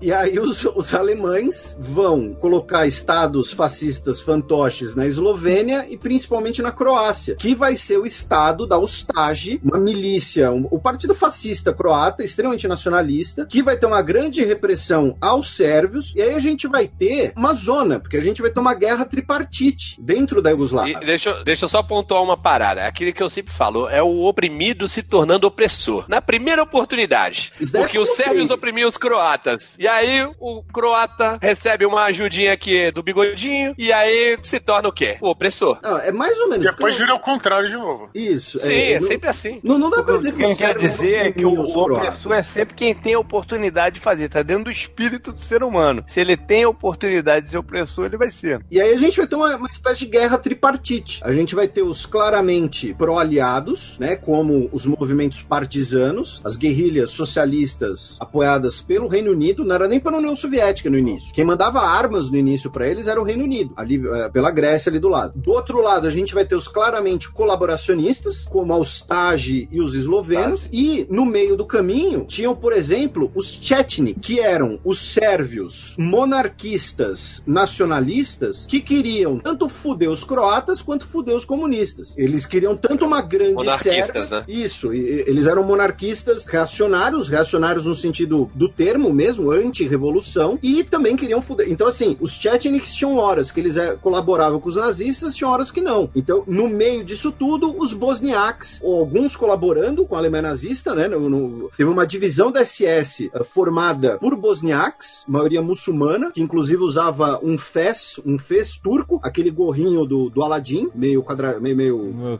Aquele chapeuzinho vermelho. Isso, isso. E o símbolozinho da SS no chapéu. Sério? É, sim. SS muçulmanos, cara. A 13 terceira Ranchar, cimitarra. E, e, assim, eles foram alguns uns dos que, assim, estiveram envolvidos em algumas das maiores atrocidades. E, assim, a Segunda Guerra Mundial nos Balcãs, a palavra que define é atrocidade. Foi, o negócio foi pesado. E isso tem, causa um, um acirramento dessas divisões internas. E, como eu disse, vai ser a sementinha do que vai acontecer na década de 1990. Quando, né, de- depois da República Federal Socialista da Iugoslávia, a gente vai ter o desmembramento ali da região com disputas nacionalistas também. O cara ouvinte deve estar se lembrando que durante a Copa da Rússia, agora em 2018, nós tivemos um- uma repercussão da Sim. seleção, de jogadores da seleção croata, fazendo saudações e cantando hinos, os TAS. E foram falar, eles são, são jogadores neonazistas. Teve muita repercussão isso. Eu lembro de terem falado isso, é. Até porque a Copa era na Rússia, e a Rússia é tradicional aliada à Sérvia, né? Então, e aí você teve um jogador, por exemplo, o Vida, né? Que ele foi algum dos, dos que puxou esses cantos e ele jogou na Ucrânia, ainda por cima. E a Dudu, tô, Dudu, tô te esperando, Dudu. Dudu, tô te esperando. Calma, cara. A piada não é assim, não, cara. Ah, que que é isso, cara? Pô, o cara levantou aí, porra, pra ti. A, a piada é que nem o Gandalf. Ela chega Exatamente. tem que chegar. É isso aí, não é que nem pênalti, não. Mas ele fazia um símbolo, né, com as mãos também. Não, não, o símbolo Não, das mãos é isso foi da Suíça. É, é Foi a galera coisa, da que- Suíça, que era descendente de albanês, e a bandeira da Albânia tem uma águia É de duas águia de duas cabeças. Aí ele fez esse símbolo e o nego falou assim: Olha que lindo, ele é pela paz, ele está fazendo a pomba da paz. Aham. E não era, Ele ele tava tava. fazendo Era... uma águia nacionalista mesmo. E, Assim, e, e tem a questão do, do Kosovo ser datar o grande Albânia, né? Porque assim, o- os sérvios, eles alegam que o Kosovo, não existem kosovares, né? Eles eram albaneses que moravam dentro da Sérvia. Então o Kosovo, na verdade, é uma trama, ou é uma parte de um processo de pegar um pedaço da Sérvia e fundir com a Albânia, né? Essa ideia de grande Albânia. E assim, se você pensar, os kosovares, de fato, eles são albaneses, que moram no Kosovo. E os próprios parlamentares kosovares já falaram de uma fusão com a Albânia. Então, a justificativa sérvia para não aceitar a independência do Kosovo é essa. Eu gosto sempre, às vezes, de bater nessa tecla, porque a gente tem um pouco essa imagem, até por conta do, do noticiário, dos filmes e tal, né, de que os vilões da região são sérvios. E é o que o JP falou, ali é todo mundo tem culpa no cartório. Então, entender um pouco qual é o lado dos caras, acho que também faz parte. Essa Sim. questão de cada um morar num. é,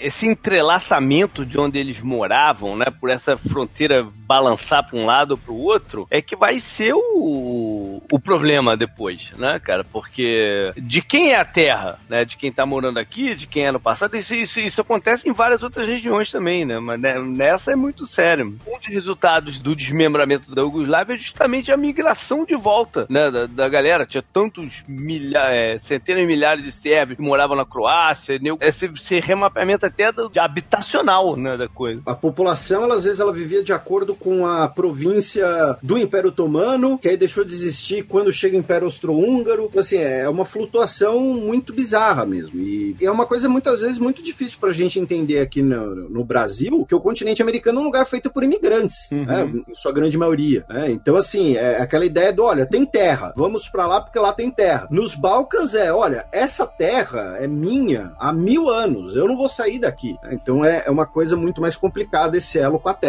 Durante a República né, Federal, que foi marcada pela ditadura, pelo governo do Tito, né, que foi o grande líder jugoslavo até a morte dele em 1980, Que era então o líder dos partisãs, né? Que eram Sim. os caras lutaram a Isso. favor dos aliados, né? Que vocês falaram aqui dos Utsashi, dos Technics, parece até Beatniks o negócio, e os partisãs dos Yugoslav foram os que lutaram. Então o Tito era o líder dessa turma, e lógico que foi ele que a União Soviética colocou no poder, né? Que conquistou o poder depois que É, não é, foi- depois do da guerra. Não foi exatamente a União Soviética que botou ele no poder, não. Porque justamente ele rompe com a União Soviética porque ele disse que a Iugoslávia foi uma das poucas nações que não precisaram contar com o apoio do, do exército, efetivamente, com exército vermelho para ser libertado. Mas ele se alinhou, Não. alinhou, né? Se alinhou Não, depois. mas mais ou menos, porque assim, o Tito, Mas, é. o Tito ele tinha algumas ideias próprias de socialismo e pós Segunda Guerra Mundial, o Stalin ele vai ter uma postura extremamente imperialista, e intervencionista ali no leste europeu. A Iugoslávia rompe com a União Soviética em 1948 e de 48 Ele foi o cara que peitou o Stalin. Sim, e, e de 48 a 53, com a morte do Stalin, ah, o Stalin tentou mandar matar várias vezes o Tito e não conseguiu. Tem uma parada boa que diz que eles trocaram várias cartas, né? Um esculachando o outro, depois que o Tito rompeu, né, em 48 com a União Soviética. Ele basicamente chegou e falou assim: olha, a União Soviética é da hora, mas não se mete aqui, que aqui é a Iugoslávia. E aí o Tito mandou uma carta falando assim: ó, pare de mandar pessoas para me assassinar. Nós já capturamos cinco deles. Um tinha uma bomba, o outro um rifle. Se não parar de mandar assassinos, eu mandarei um para Moscou. E o segundo não será necessário. Nossa!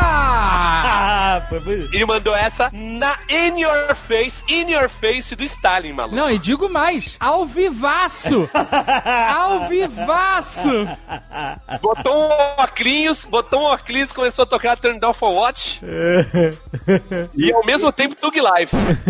Depois ele vai ser o fundador do movimento dos não alinhados durante a Guerra Fria. que era justamente buscar uma terceira via internacional. Que era uma galera que não, não se vestia bem. Por quê? Não alinhados. Nossa, mano. Nota 6. merda, Nota 6. Que merda, tá? Não, não, foi melhor. Foi melhor do que isso. Nota 6 não. É o maior número de piadas ruins desde o início, velho. Nota 6 eu não aceito. Foi melhor do que isso. Foi boa, foi boa. E sem alinhamento com a União Soviética nem com o Ocidente. Por exemplo, uma das coisas particulares da, da Yugoslávia. do qual, é o, o alinhamento do Tito. Alfo neutro, Chaotic Evil, Ah, tá. Entendi. Afinal de contas é o Nerdcast, né? Essa foi fraquíssima, Dudu. Essa aí foi nota 3. um 3 não. Mas isso não foi piada, não. Isso foi coisa, coisa séria. é, RPG não é piada pro Dudu. Aí pôr o cara no, no evil, no neutral ou no good vai depender de pra quem se pergunta, né? É. Verdade. Cara, ó, em, em qualquer situação, um ditador é evil. Só que se não fosse ele, a Iugoslávia tinha ido pras picas muito antes. Já tinha entrado em guerra muito antes, porque ele segurou as pontas.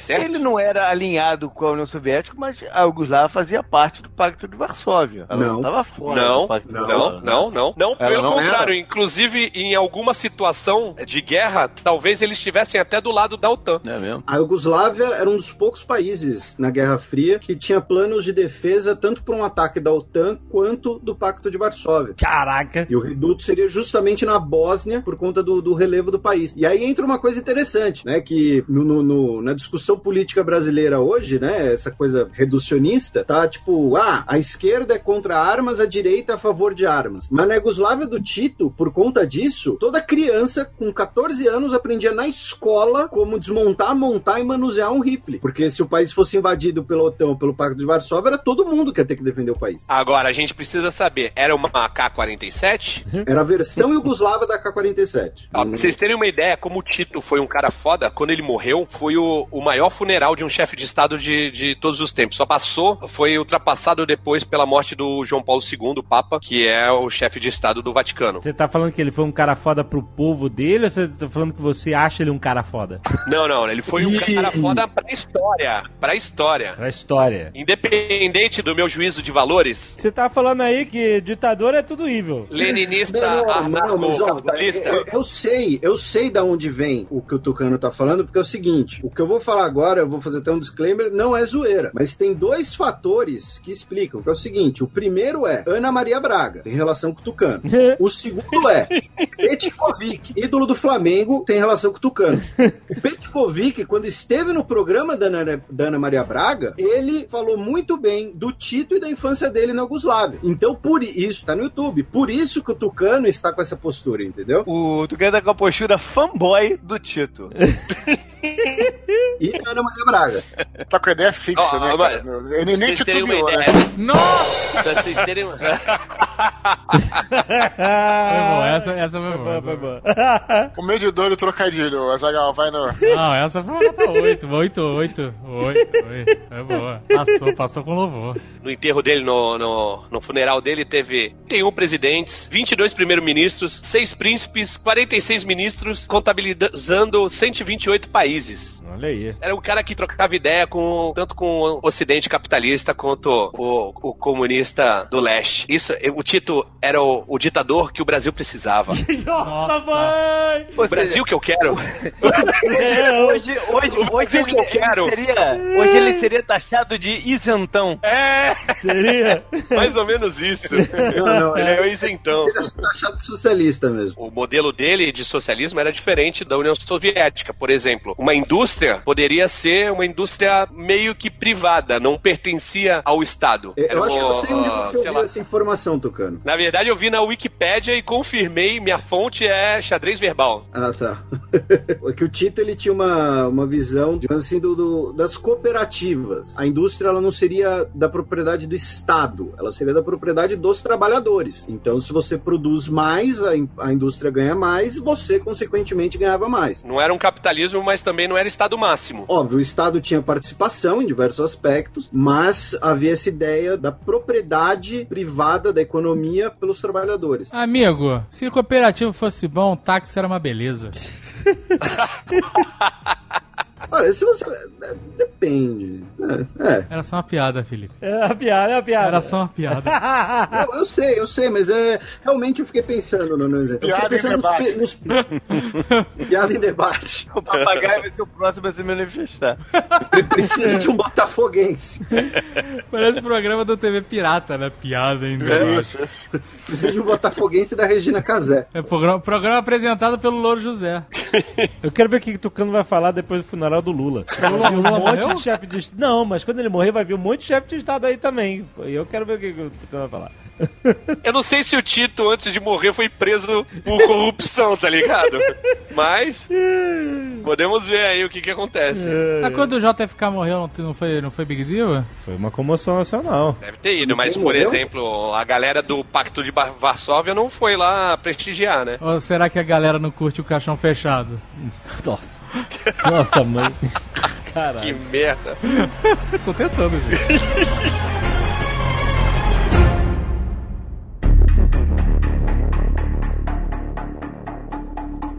como é que foi essa semente pra década de 90? Porque década de 90 aqui, os velhos lembram que o barril de pólvora explodiu lá. Nossa A senhora. guerra do Kosovo. A gente viveu essa guerra aí, né? A gente viu essa guerra, exatamente. Lembro claramente dessa guerra. E eu lembro que bom, teve intervenção dos Estados Unidos e tal, e aí falavam de limpeza étnica. Os russos tomando o, o aeroporto, cara. Lembra disso? Passando no Jornal Nacional? Hum, É, essa, é, esse conflito na, na, na Yugoslávia, ele foi num momento que a gente, pra mim, depende pra maioria de nós, foi muito marcante, porque a gente tinha passado da época da Guerra Fria e tava meio. né? senti- É, enfim. é, mas já tava um sentimento de alívio, né? Porque pô, um pouco antes, na década de 80, que era aquela tensão total do fim do mundo, né? Do, Sim. A qualquer momento, não sei o quê. Nessa fase, tava um certo alívio. sim. né? E aí vem esse conflito pra mostrar pra gente que, porra, nunca vai ser um alívio, né?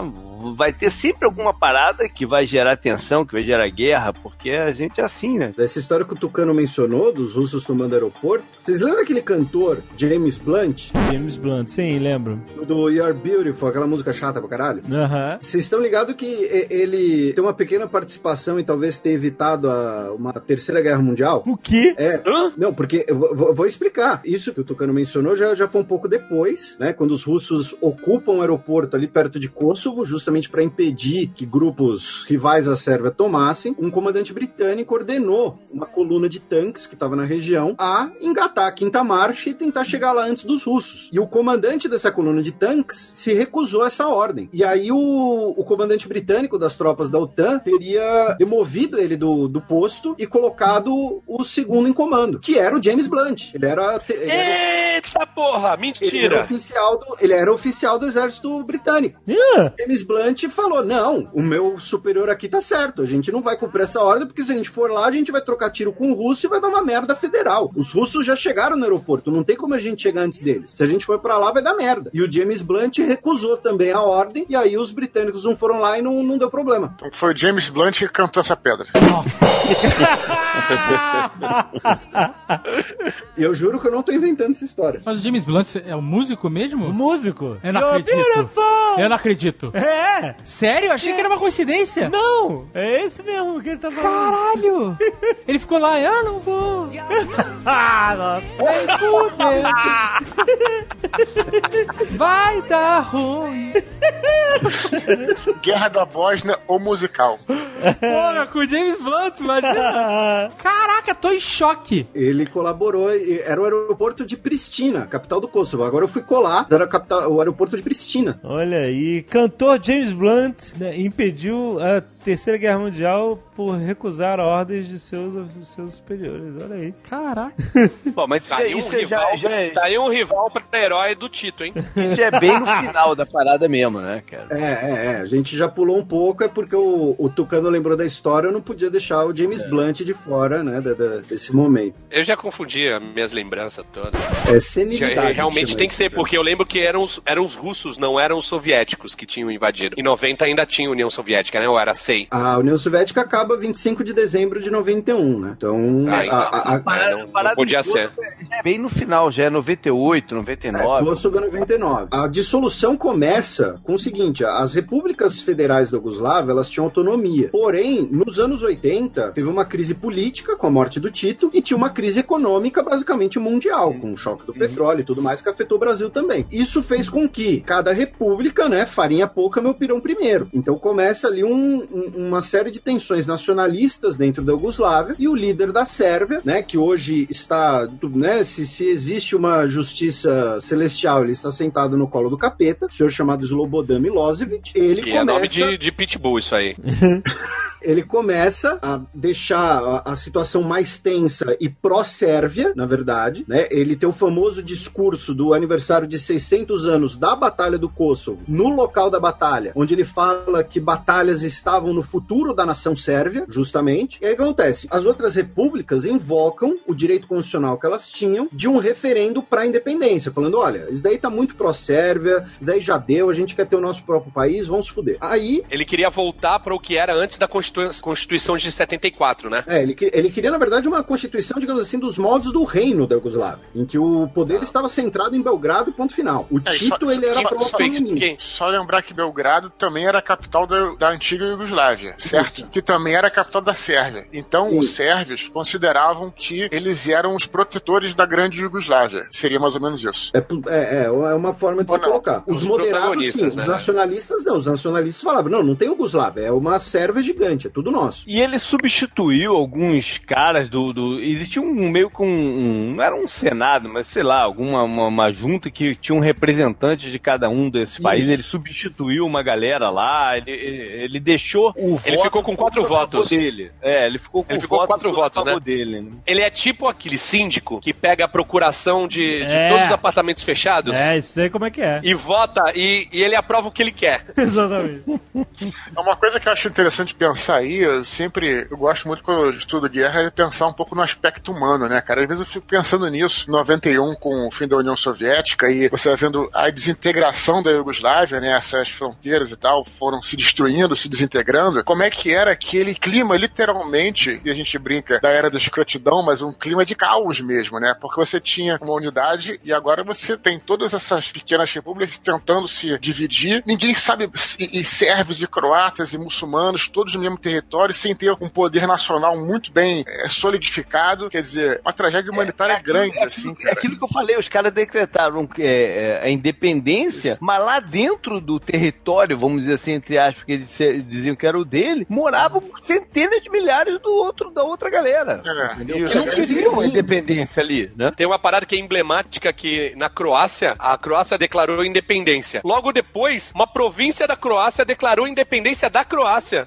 porque era de maioria sérvia, tá ligado? Aham. Aí eles foram expulsos da, da Croácia. A Croácia foi a primeira a consolidar, né? Ou, ou, ou foi a Eslovênia? A primeira foi a Eslovênia, porque a Eslovênia ela ficava separada da, da, da Sérvia, né? A Croácia tá no meio do caminho. Tanto que a guerra de independência da Eslovênia é chamada Guerra dos Sete Dias e matou, sei lá, oito, nove pessoas ali porque tropeçaram e caíram num buraco. E tem a Bósnia também, que tá bem no meio também, né? A Isso, Bósnia. então, a guerra foi muito na Bósnia, que a Bósnia tá no meio de Sérvia e Croácia. isso. e aí você tinha o seguinte: ah, você Azagal, tinha- Azagal, Azagal, a Bósnia tá entre o martelo e a bigorna.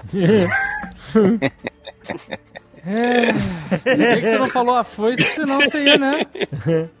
Botar tua cara a tapa aí. a Sérvia buscava, digamos assim, impedir uma consolidação da Croácia, a Croácia buscava sua independência, e além disso, você tinha setores nacionalistas querendo falar: olha, já que vai separar, então eu quero o meu pedaço da Bósnia. Né? Tanto a Croácia quanto a Sérvia achavam isso. E além disso, tinha os grupos dentro da Bósnia, que eram pró-Sérvia, pró-Croácia. Só teve uma, uma comunidade iugoslava que só se fudeu. Foram os bosniaques, que eles É. sofreram genocídio e barbaridade Em de todos os os lugares, né? É. e, e eles não tinham um projeto próprio de poder. Eles fazem os referendos e, e consolidam na cabeça deles a independência, mas tem que fazer tudo a toque de caixa, né? Porque o, o, o exército nacional era basicamente sérvio, né? Então ele- eles tiveram que construir um exército porque sabiam que os caras não iam, não iam deixar barato, né? Tiveram que construir esse exército. Então, As guerras ainda foi uma guerra contra exércitos, porra, tampão, né? Que foram criados pela necessidade. É, o que eu acho sinistro aí, por isso que eu tava mencionando a, a tragédia humanitária, é que o que acontece muito nesses casos é você também, Milosevic no caso, e alguns líderes começarem a partir de um certo ponto, uma espécie de guerra de narrativa, né? Então, quando você tem, por exemplo, a Bósnia é um bom exemplo, como o Felipe bem mencionou aí. Você tinha, é, morando na Bósnia, você tinha além dos sérvios, tinha os croatas, que eram católicos, e tinha os muçulmanos. Então, o que, que você faz? Você começa a guerra de narrativa querendo dizer que os sérvios são melhores, os outros são inferiores, os caras estão querendo tomar a Sérvia de vocês, eles são separatistas enquanto a gente quer. Vocês são sérvios? Vocês, nós queremos todos juntos. Não, os muçulmanos não. Eles querem a divisão, que tinha umas divisões do parlamento e tal. E aí você começa a incitar é, os próprios vizinhos, cara. Isso aconteceu sistematicamente na Bósnia, por isso que a gente fala de tragédia humanitária. Os caras que, sei lá, em 85, então, antes da guerra, eram vizinhos de porta, amigos, estudaram com os caras. No dia seguinte, você teve eles invadindo as casas dos vizinhos, cortando o pescoço, matando, essas coisas todas porque essa guerra de narrativa escalada desse tipo de violência, de ódio, né? Não só narrativa, é narrativa e gráfica. Porque é, nesse momento a gente já estava num, num, num, ponto de globalização. Tinha internet até, né? Então a gente já estava recebendo as imagens da, das coisas quase que em tempo real. Né? Porque foi a primeira vez, na verdade, ah, que, que eu me lembre. A gente aqui que está dizendo, no Brasil, né? Então, em todo uhum. lado, né, cara? As coisas, as coisas já chegavam muito rápido, né, em todo mundo. Então, as imagens das atrocidades pegaram muito pesado, né, na nossa cabeça. Já era um novo tempo. Mas, é, mas é, hoje em dia perguntam, se pergunta, tem vídeo falando, podcast, o genocídio aconteceria hoje em dia? Cara, aconteceu há, há poucos anos atrás, velho. Pois não, é. Se bobear, tá acontecendo agora e a gente não sabe. Sim. Tipo, não é, não é a mesma escala, mas aconteceu. A atrocidade é pesa étnica. Não gostamos desse Sim, povo aqui, é, dessa etnia. Acontece, Vamos matar. Acontece, Sim, acontece ainda, na tá África. África. Na África, no Timor, em todo lado, né? Não, tá acontecendo Sim. agora em Mianmar. Olha, Mianmar, exatamente, Mianmar. Falei Timor, mas eu queria falar Mianmar, né? Não, mas os timorenses Isso. sofreram um genocídio na mão dos sofreram indonésios também. Um pouco anterior. O que eu quero falar de hoje, na verdade, era o é. Mianmar e o Timor. Pra quem gosta de quadrinhos aí, tem um, um autor chamado Joe Sacco. Esse autor, Joe Sacco, ele faz essa reportagem em quadrinho e tem dois livros dele, se até dá pra encontrar, que chama. Um é, é, um é, é dois da Guerra da Bósnia, um chama Gorazi de é, área de segurança e outro é Sarajevo, que fala muito bem isso do que eu tô falando. Gorazi era uma cidade que ficava na Bósnia, que já tinha sido invadida pelos sérvios, e os bósnios ficaram nessa cidade e que foi considerada uma área de segurança, ou seja, só podiam ficar ali e os sérvios circulando toda hora e mandando bomba, como se fosse um sítio ou uma cidade. Bem interessante a história e reflete muito bem do que a gente tá falando aí, dessa desa étnica. Foi até os Technics que mataram muita gente lá, inclusive. Por isso a tragédia humanitária, porque não é só uma guerra entre militares, né? É uma guerra entre civis mesmo, é uma chacina sistemática. Isso aconteceu agora, cara, poucos anos atrás. Então, mas peraí, quem eram os alvos? O Slobodan era sérvio, ele era presidente da Sérvia, certo? O Milosevic, sim. O Milosevic. E a limpeza étnica foi em que povo? Croatas e muçulmanos. Os croatas cometeram genocídio contra sérvios e contra bosniaques. Uhum. Sim. Os sérvios cometeram genocídio contra croatas, bosniaques e depois uh, albaneses, albaneses barra kosovares. E os kosovares também são acusados de genocídio contra os sérvios, porque vamos lembrar, genocídio é morte, expulsão e destruição uhum. de locais culturais. Você uhum. apagar uma entidade cultural. E uma coisa que foi muito marcante na guerra da Yugoslávia, né, que é uma coisa pesada, infelizmente, era o uso de violência sexual sistemática, Sim. né, com a ideia de você, entre aspas, purificar aquele outro povo. Né? Então, assim, ah, não, vou, vou fazer um, um, um filho sérvio, né, para purificar o seu povo. Fazer no sentido de violentamente sem consentimento. Sim, estupro. Puta que pariu. É, só pra pontuar, o crime de genocídio ele é tipificado depois da Segunda Guerra Mundial, né? Que é, extermina, é o extermínio sistemático de uma população por razões étnicas, culturais, religiosas, o que for que seja, né? Só pra pontuar.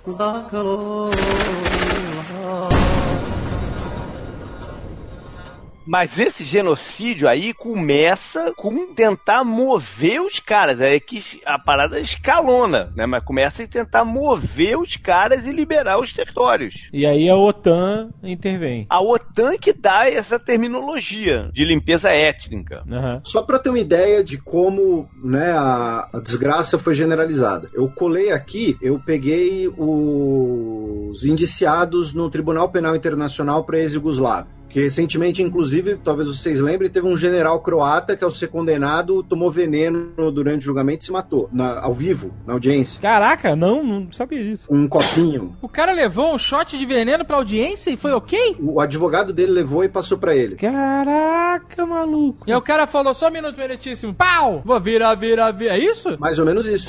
Nossa.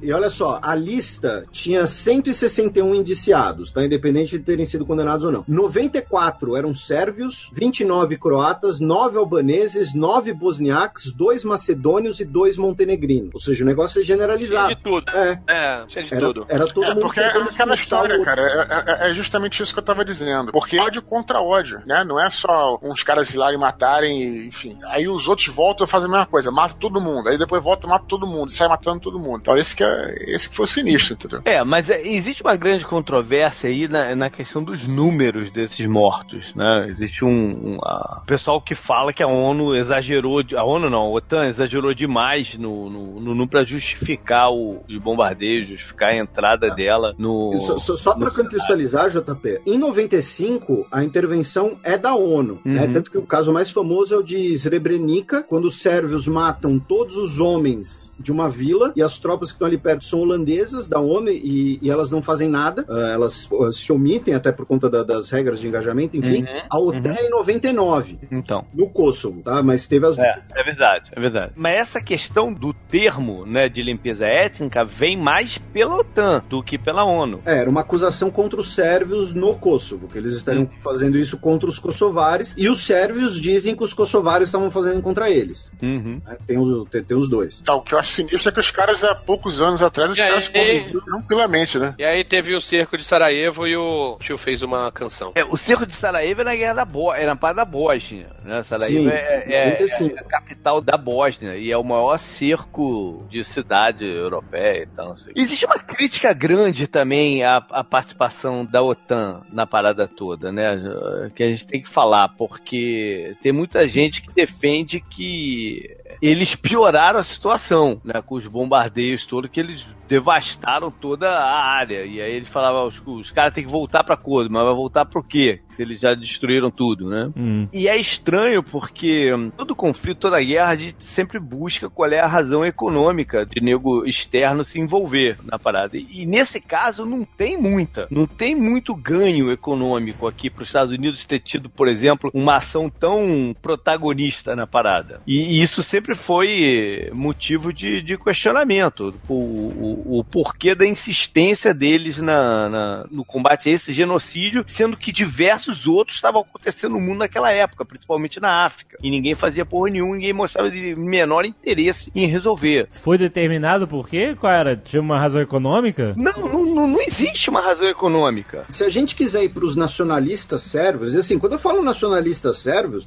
eu não tô falando de um cara dentro de um bueiro. Tô falando, por exemplo, do Novak Djokovic, tá? Uhum. O, o tenista. Ele condena muito os bombardeios da OTAN. E ele Sim. participou de um documentário chamado Weight of the Chains, Peso das Correntes, que acusa que os bombardeios da OTAN, na verdade, foram para destruir a indústria de base sérvia, herança da Yugoslávia, para impedir que a Sérvia possa rivalizar com as grandes potências ocidentais. Claro, isso é uma perspectiva extremamente nacionalista pró-Sérvia. Só tô falando É. que para eles tem essa Não justificativa. tem tanto motivo disso, né? Esse- Mas, cara, mas eu acho que também existe um motivo político, aí é uma opinião minha, tá?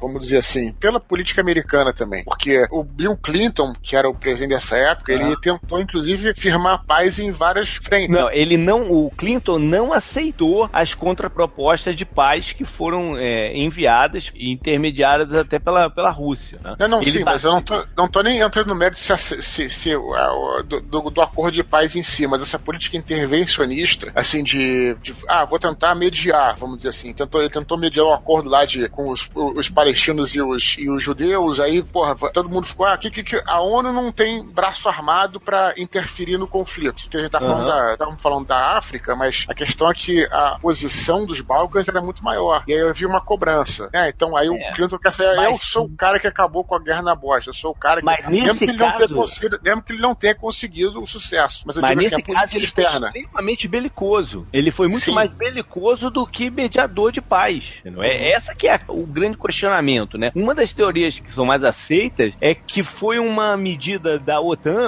de sobrevivência, porque com o fim da Guerra Fria, a OTAN passava a não fazer tanto sentido assim, entendeu? Então foi uma guerra que eles bancaram para se mostrar é, ainda importante do cenário mundial. E, e- É, mas assim, É, mas, algo mas- mas- justificar, mas não, mas não é um, um ganho econômico direto. Sim, né? cara, mas belicoso é, é assim, é aquela tua, tua história. Se o cara. É uma aposta que o cara entra. Se ele entrar e na primeira bomba, nego se render ele conseguiu a paz, pronto, o cara sai como o cara que faz a paz. Senão ele tem que continuar lutando.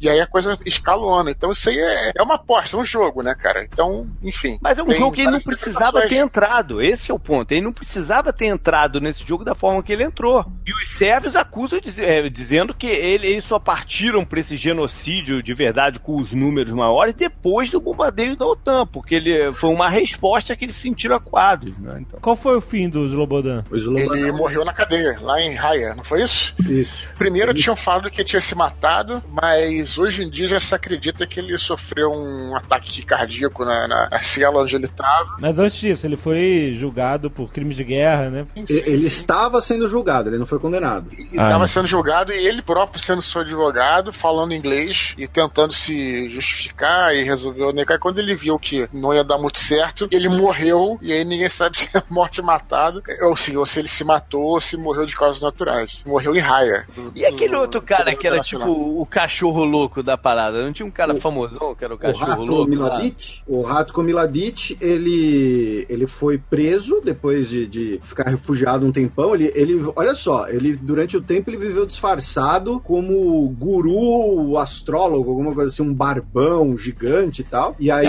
ele foi condenado no ano passado em Haia, né, no mesmo tribunal, o Tribunal Penal para ex-Yugoslávia.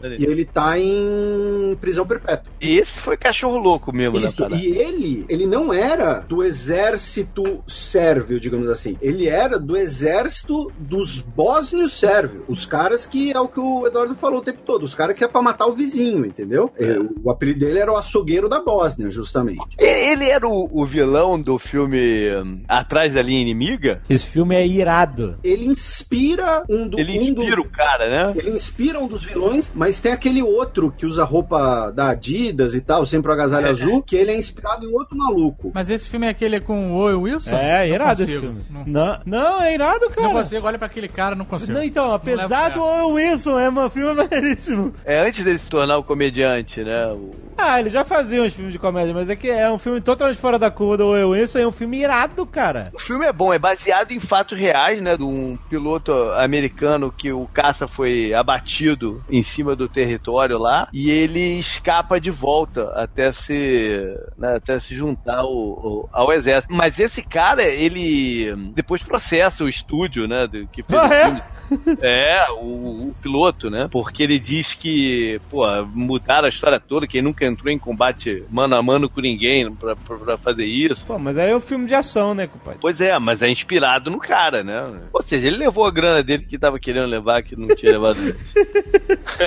Não, processar não quer dizer ganhar. Se ele assinou o contrato antes. A É, sorte a do Mel Gibson é que o Robert De Bruce já tinha morrido. Nossa, que Valente. Lá vai.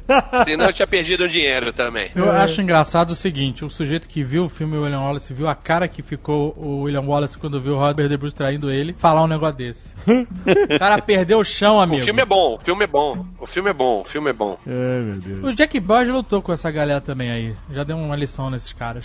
é, porque uma das tem várias consequências a guerra, essa guerra, né? Uma delas, o número de armas e de mercenários dessa região que se espalhou pela Europa toda. O contrabando de armas na, na época foi absurdo pra lá. Aham. Inclusive, muitos mujahidin foram do Afeganistão pra Bósnia, pra defender os bosniaques. E a outra consequência é que, a partir dali, a OTAN, que tinha a diretriz de só poder revidar, ela vem com uma nova diretriz que ela pode entrar em conflito, mesmo não sendo revidada. E, e a partir dessa resolução da OTAN, que o Bush usa para invadir o Iraque, né? Porque o, ele não tinha um, um motivo concreto para a guerra do Iraque, mas como teve a brecha via o ataque na Iugoslávia, isso foi possível e ele não foi condenado como um- uma guerra ilegal. Guerra ilegal é só quem perde. É.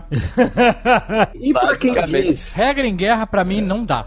Amigo, é guerra. A palavra diz guerra, fudeu. Não, mais ou menos. Tanto é que essa galera foi condenada por crime de guerra, Então, né? mas só é condenado Então, depois que perde a então- guerra. Então, o cara é condenado porque perde a guerra, isso é verdade. Mas aí o cara é O cara que aposta. ganha a guerra não é condenado. Se ele fizer, por exemplo, se eu fizer essa parada aqui e perder. Porque tem eu um monte de fudido. cara que ganhou a guerra aí, que lutou e ganhou a guerra e fez atrocidade pra caralho, mas ganhou a guerra. É isso. Ah, sim. Inclusive, a OTAN bombardeou um monte de coisa civil nesse processo todo lá, né? E, e quando a OTAN bombardeia um alvo civil, é um erro. É, exato. Quando o inimigo bombardeia, é uma atrocidade. É, um crime de Pô, guerra. crime de guerra é só pra quem perde. É amigo. claro. Você só é inimigo no momento que você perdeu a guerra. Uhum. Quem perde a guerra é o inimigo. E se, se- se o nazismo tivesse vencido a Segunda Guerra Mundial, o mundo inteiro ia ser inimigo. E os É. crimes de guerra ia ser dos russos, dos americanos, não ia É. ser do- dos alemães. e Bomba do eixo. atômica. É, exatamente. Olha o crime de guerra aí que ninguém jogou. Ninguém nunca, né, nunca, nunca deu nada. E pra quem acha que política e, e futebol não tem relação, a guerra da Yugoslávia começa num campo de futebol. Tem isso também. Ah, é? É, ela começa num jogo entre um time croata e um time sérvio, e a coisa desanda na- nas arquibancadas, entre as torcidas organi- organizadas, a polícia entra no meio, e isso ah, tem um impacto muito grande no, no referendo pela independência da Croácia. Caraca, sério isso? Foi na mesma semana. Meu Deus, cara. Imagina se o Palmeiras conquista o Mundial, que acontece em São Paulo. Você falou tantas vezes que não, não funcionou já não mais. funcionou mais, já, já perdeu. É, o, Jovem, o Jovem Nerd, na verdade, tá esperando pra encerrar o programa alguma piada com Kosovo e Chechênia. Mas não tá rolando também. Antes de encerrar o programa, né, se Alexandre Dave me permite um certo alto jabá, pelo mesmo motivo que você Eu citaram, achei que fosse piada, pô. Achei que tinha Não. piada. a guerra da Yugoslávia foi, né, eu cresci vendo a, a guerra na Yugoslávia e eu ficava olhando e falava, pô, né, que porra é Sarajevo, né, tentava entender essa merda. E por isso eu, eu tive um interesse muito grande no assunto, então assim, lá no, no site Xadrez Herbal tem muita coisa sobre a Yugoslávia pra quem quiser ver. Ah, sobre a aí. história da Yugoslávia, a história da guerra, tem podcast, tem dica de documentário, de livro. Inclusive, inclusive um Fronteiras Invisíveis do Futebol que eu ouvi falando sobre a Iugoslávia. Tem um da Yugoslávia, um da Sérvia e um da Bósnia. É, o- a aí. gente ainda vai fazer um da Croácia também, até porque a Croácia chegou na final da Copa do Mundo. Falta então o Kosovo, cara. O Kosovo é, não é um país. É um país, não é, né? Porque. é, Ele declarou independência, mas não foi reconhecido. Quer Pois dizer, é, mas foi, ganhou. foi reconhecido por alguns países e outros não. É o É, país mas uma judoca, uma judoca ganhou uma medalha de ouro na Olimpíada aí do Rio, né? Sim. Pro Kosovo. Então, aí eu lembro que eu fui crescendo e cada Olimpíada a Iugoslávia era uma- era- tinha um nome diferente. Não rolava isso? Cada Olimpíada, cada quatro anos mudava tudo, mudava. É, ela foi República Federal da Yugoslávia, depois Sérvia e Montenegro, Isso. e depois separou de, de vez. E aí era outra parada. É, porque a gente não, não chegou a falar, mas Montenegro depois se separa e a Macedônia também, né? É, é a que Montenegro separa com- pacificamente, separa no voto. É, pois é, pois é. E a, a Macedônia tá envolvida hoje com um negócio de nome, né? O- Sim. Ela com a Grécia e tal. Quem A é que Macedônia pode- é o país que tem representação diminuída na comunidade internacional por naming rights. A, a Grécia diz que o nome Macedônia é parte do seu patrimônio histórico. Aí os dois governos chegaram num acordo esse ano. A Macedônia vai passar a ser chamada de Macedônia do Norte. Só que os acordos precisam ser aprovados nos parlamentos e ambas as populações estão putas da vida. Os macedônios dizem que eles são só Macedônia e os gregos dizem que Macedônia do Norte, do Sul, do Leste, da caceta que for, é da Grécia mesmo assim. Mas então, mas a, a Macedônia, o país Macedônia atual, ele não tem nada a ver com a Macedônia da história antiga. É isso. Tem a ver que é o lugar, mas a população é outra. A população não é, não é, não não é grega, digamos assim, a população é eslava. Ah, já mudou a galera. A população da Macedônia atual chega Migrou. ali. A população antiga migrou. Isso, e, a- e a- os que moram lá atualmente chegaram depois. Então, assim, o- a região é parecida, tanto que, assim, tudo lá na Macedônia é, é Felipe II e Alexandre. O aeroporto é Felipe II, a ponte é Alexandre, os caralho. Vai junto pra lá, vocês dois, caralho. que pariu. Aí a Grécia fica falando assim, ó, gente, isso aí é meu. Ela disse que o nome Macedônia é parte do seu patrimônio Não, a histórico. Grécia não quer o território. Ela não quer o Quer o território. Ela só não quer, que- ela só não quer que os caras usem Macedônia. Puta que pariu. Mas tem pau no cu pra caralho no mundo também, viu? Vou te falar, cacete, brother. Os caras, ao invés de tratar da crise deles, É, ficaram discutindo o é, nome, velho. velho. É, é, é nome do- menos o seguinte: é, é como se, o- se o JP conduzisse a independência da Flórida. Claro, e depois- Daí, da, da- olha só, que nova claim pro NC que tá ouvindo, NC que tá ouvindo aqui. Não tem nada, nada, não tem nenhum papel aqui na minha mesa. E aí, independência é Tijuca. e o Brasil fala: não, não vai ser independente porra nenhuma, porque Tijuca é um nome brasileiro. Só você ia chamar a Flórida de Tijuca, JP? Eu, eu, de novo, não vou chamar de nada.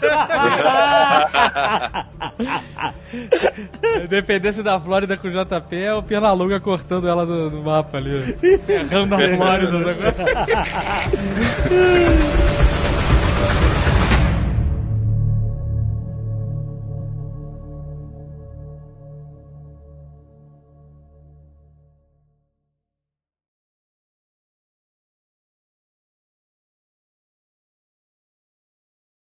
só eu tô falando essa porra. Fala vocês também, caralho. Ah, vamos- vamos falar da- da- Eu vou falar, eu vou falar então. A gente foi no Prêmio Influencer, Felipe ficou bêbado. ficou agredido, ficou o pirula. Ficou agredido o pirula. Foi, foi muito estranho. Eu não preciso estar bêbado para agredir verbalmente o pirula. Mas Eu era bebi muito. suco de framboesa. Olha só, tinha suco de framboesa nesse rolê. Nesse dia era muito verdade. Este Nerdcast foi editado por Radiofobia, podcast e multimídia.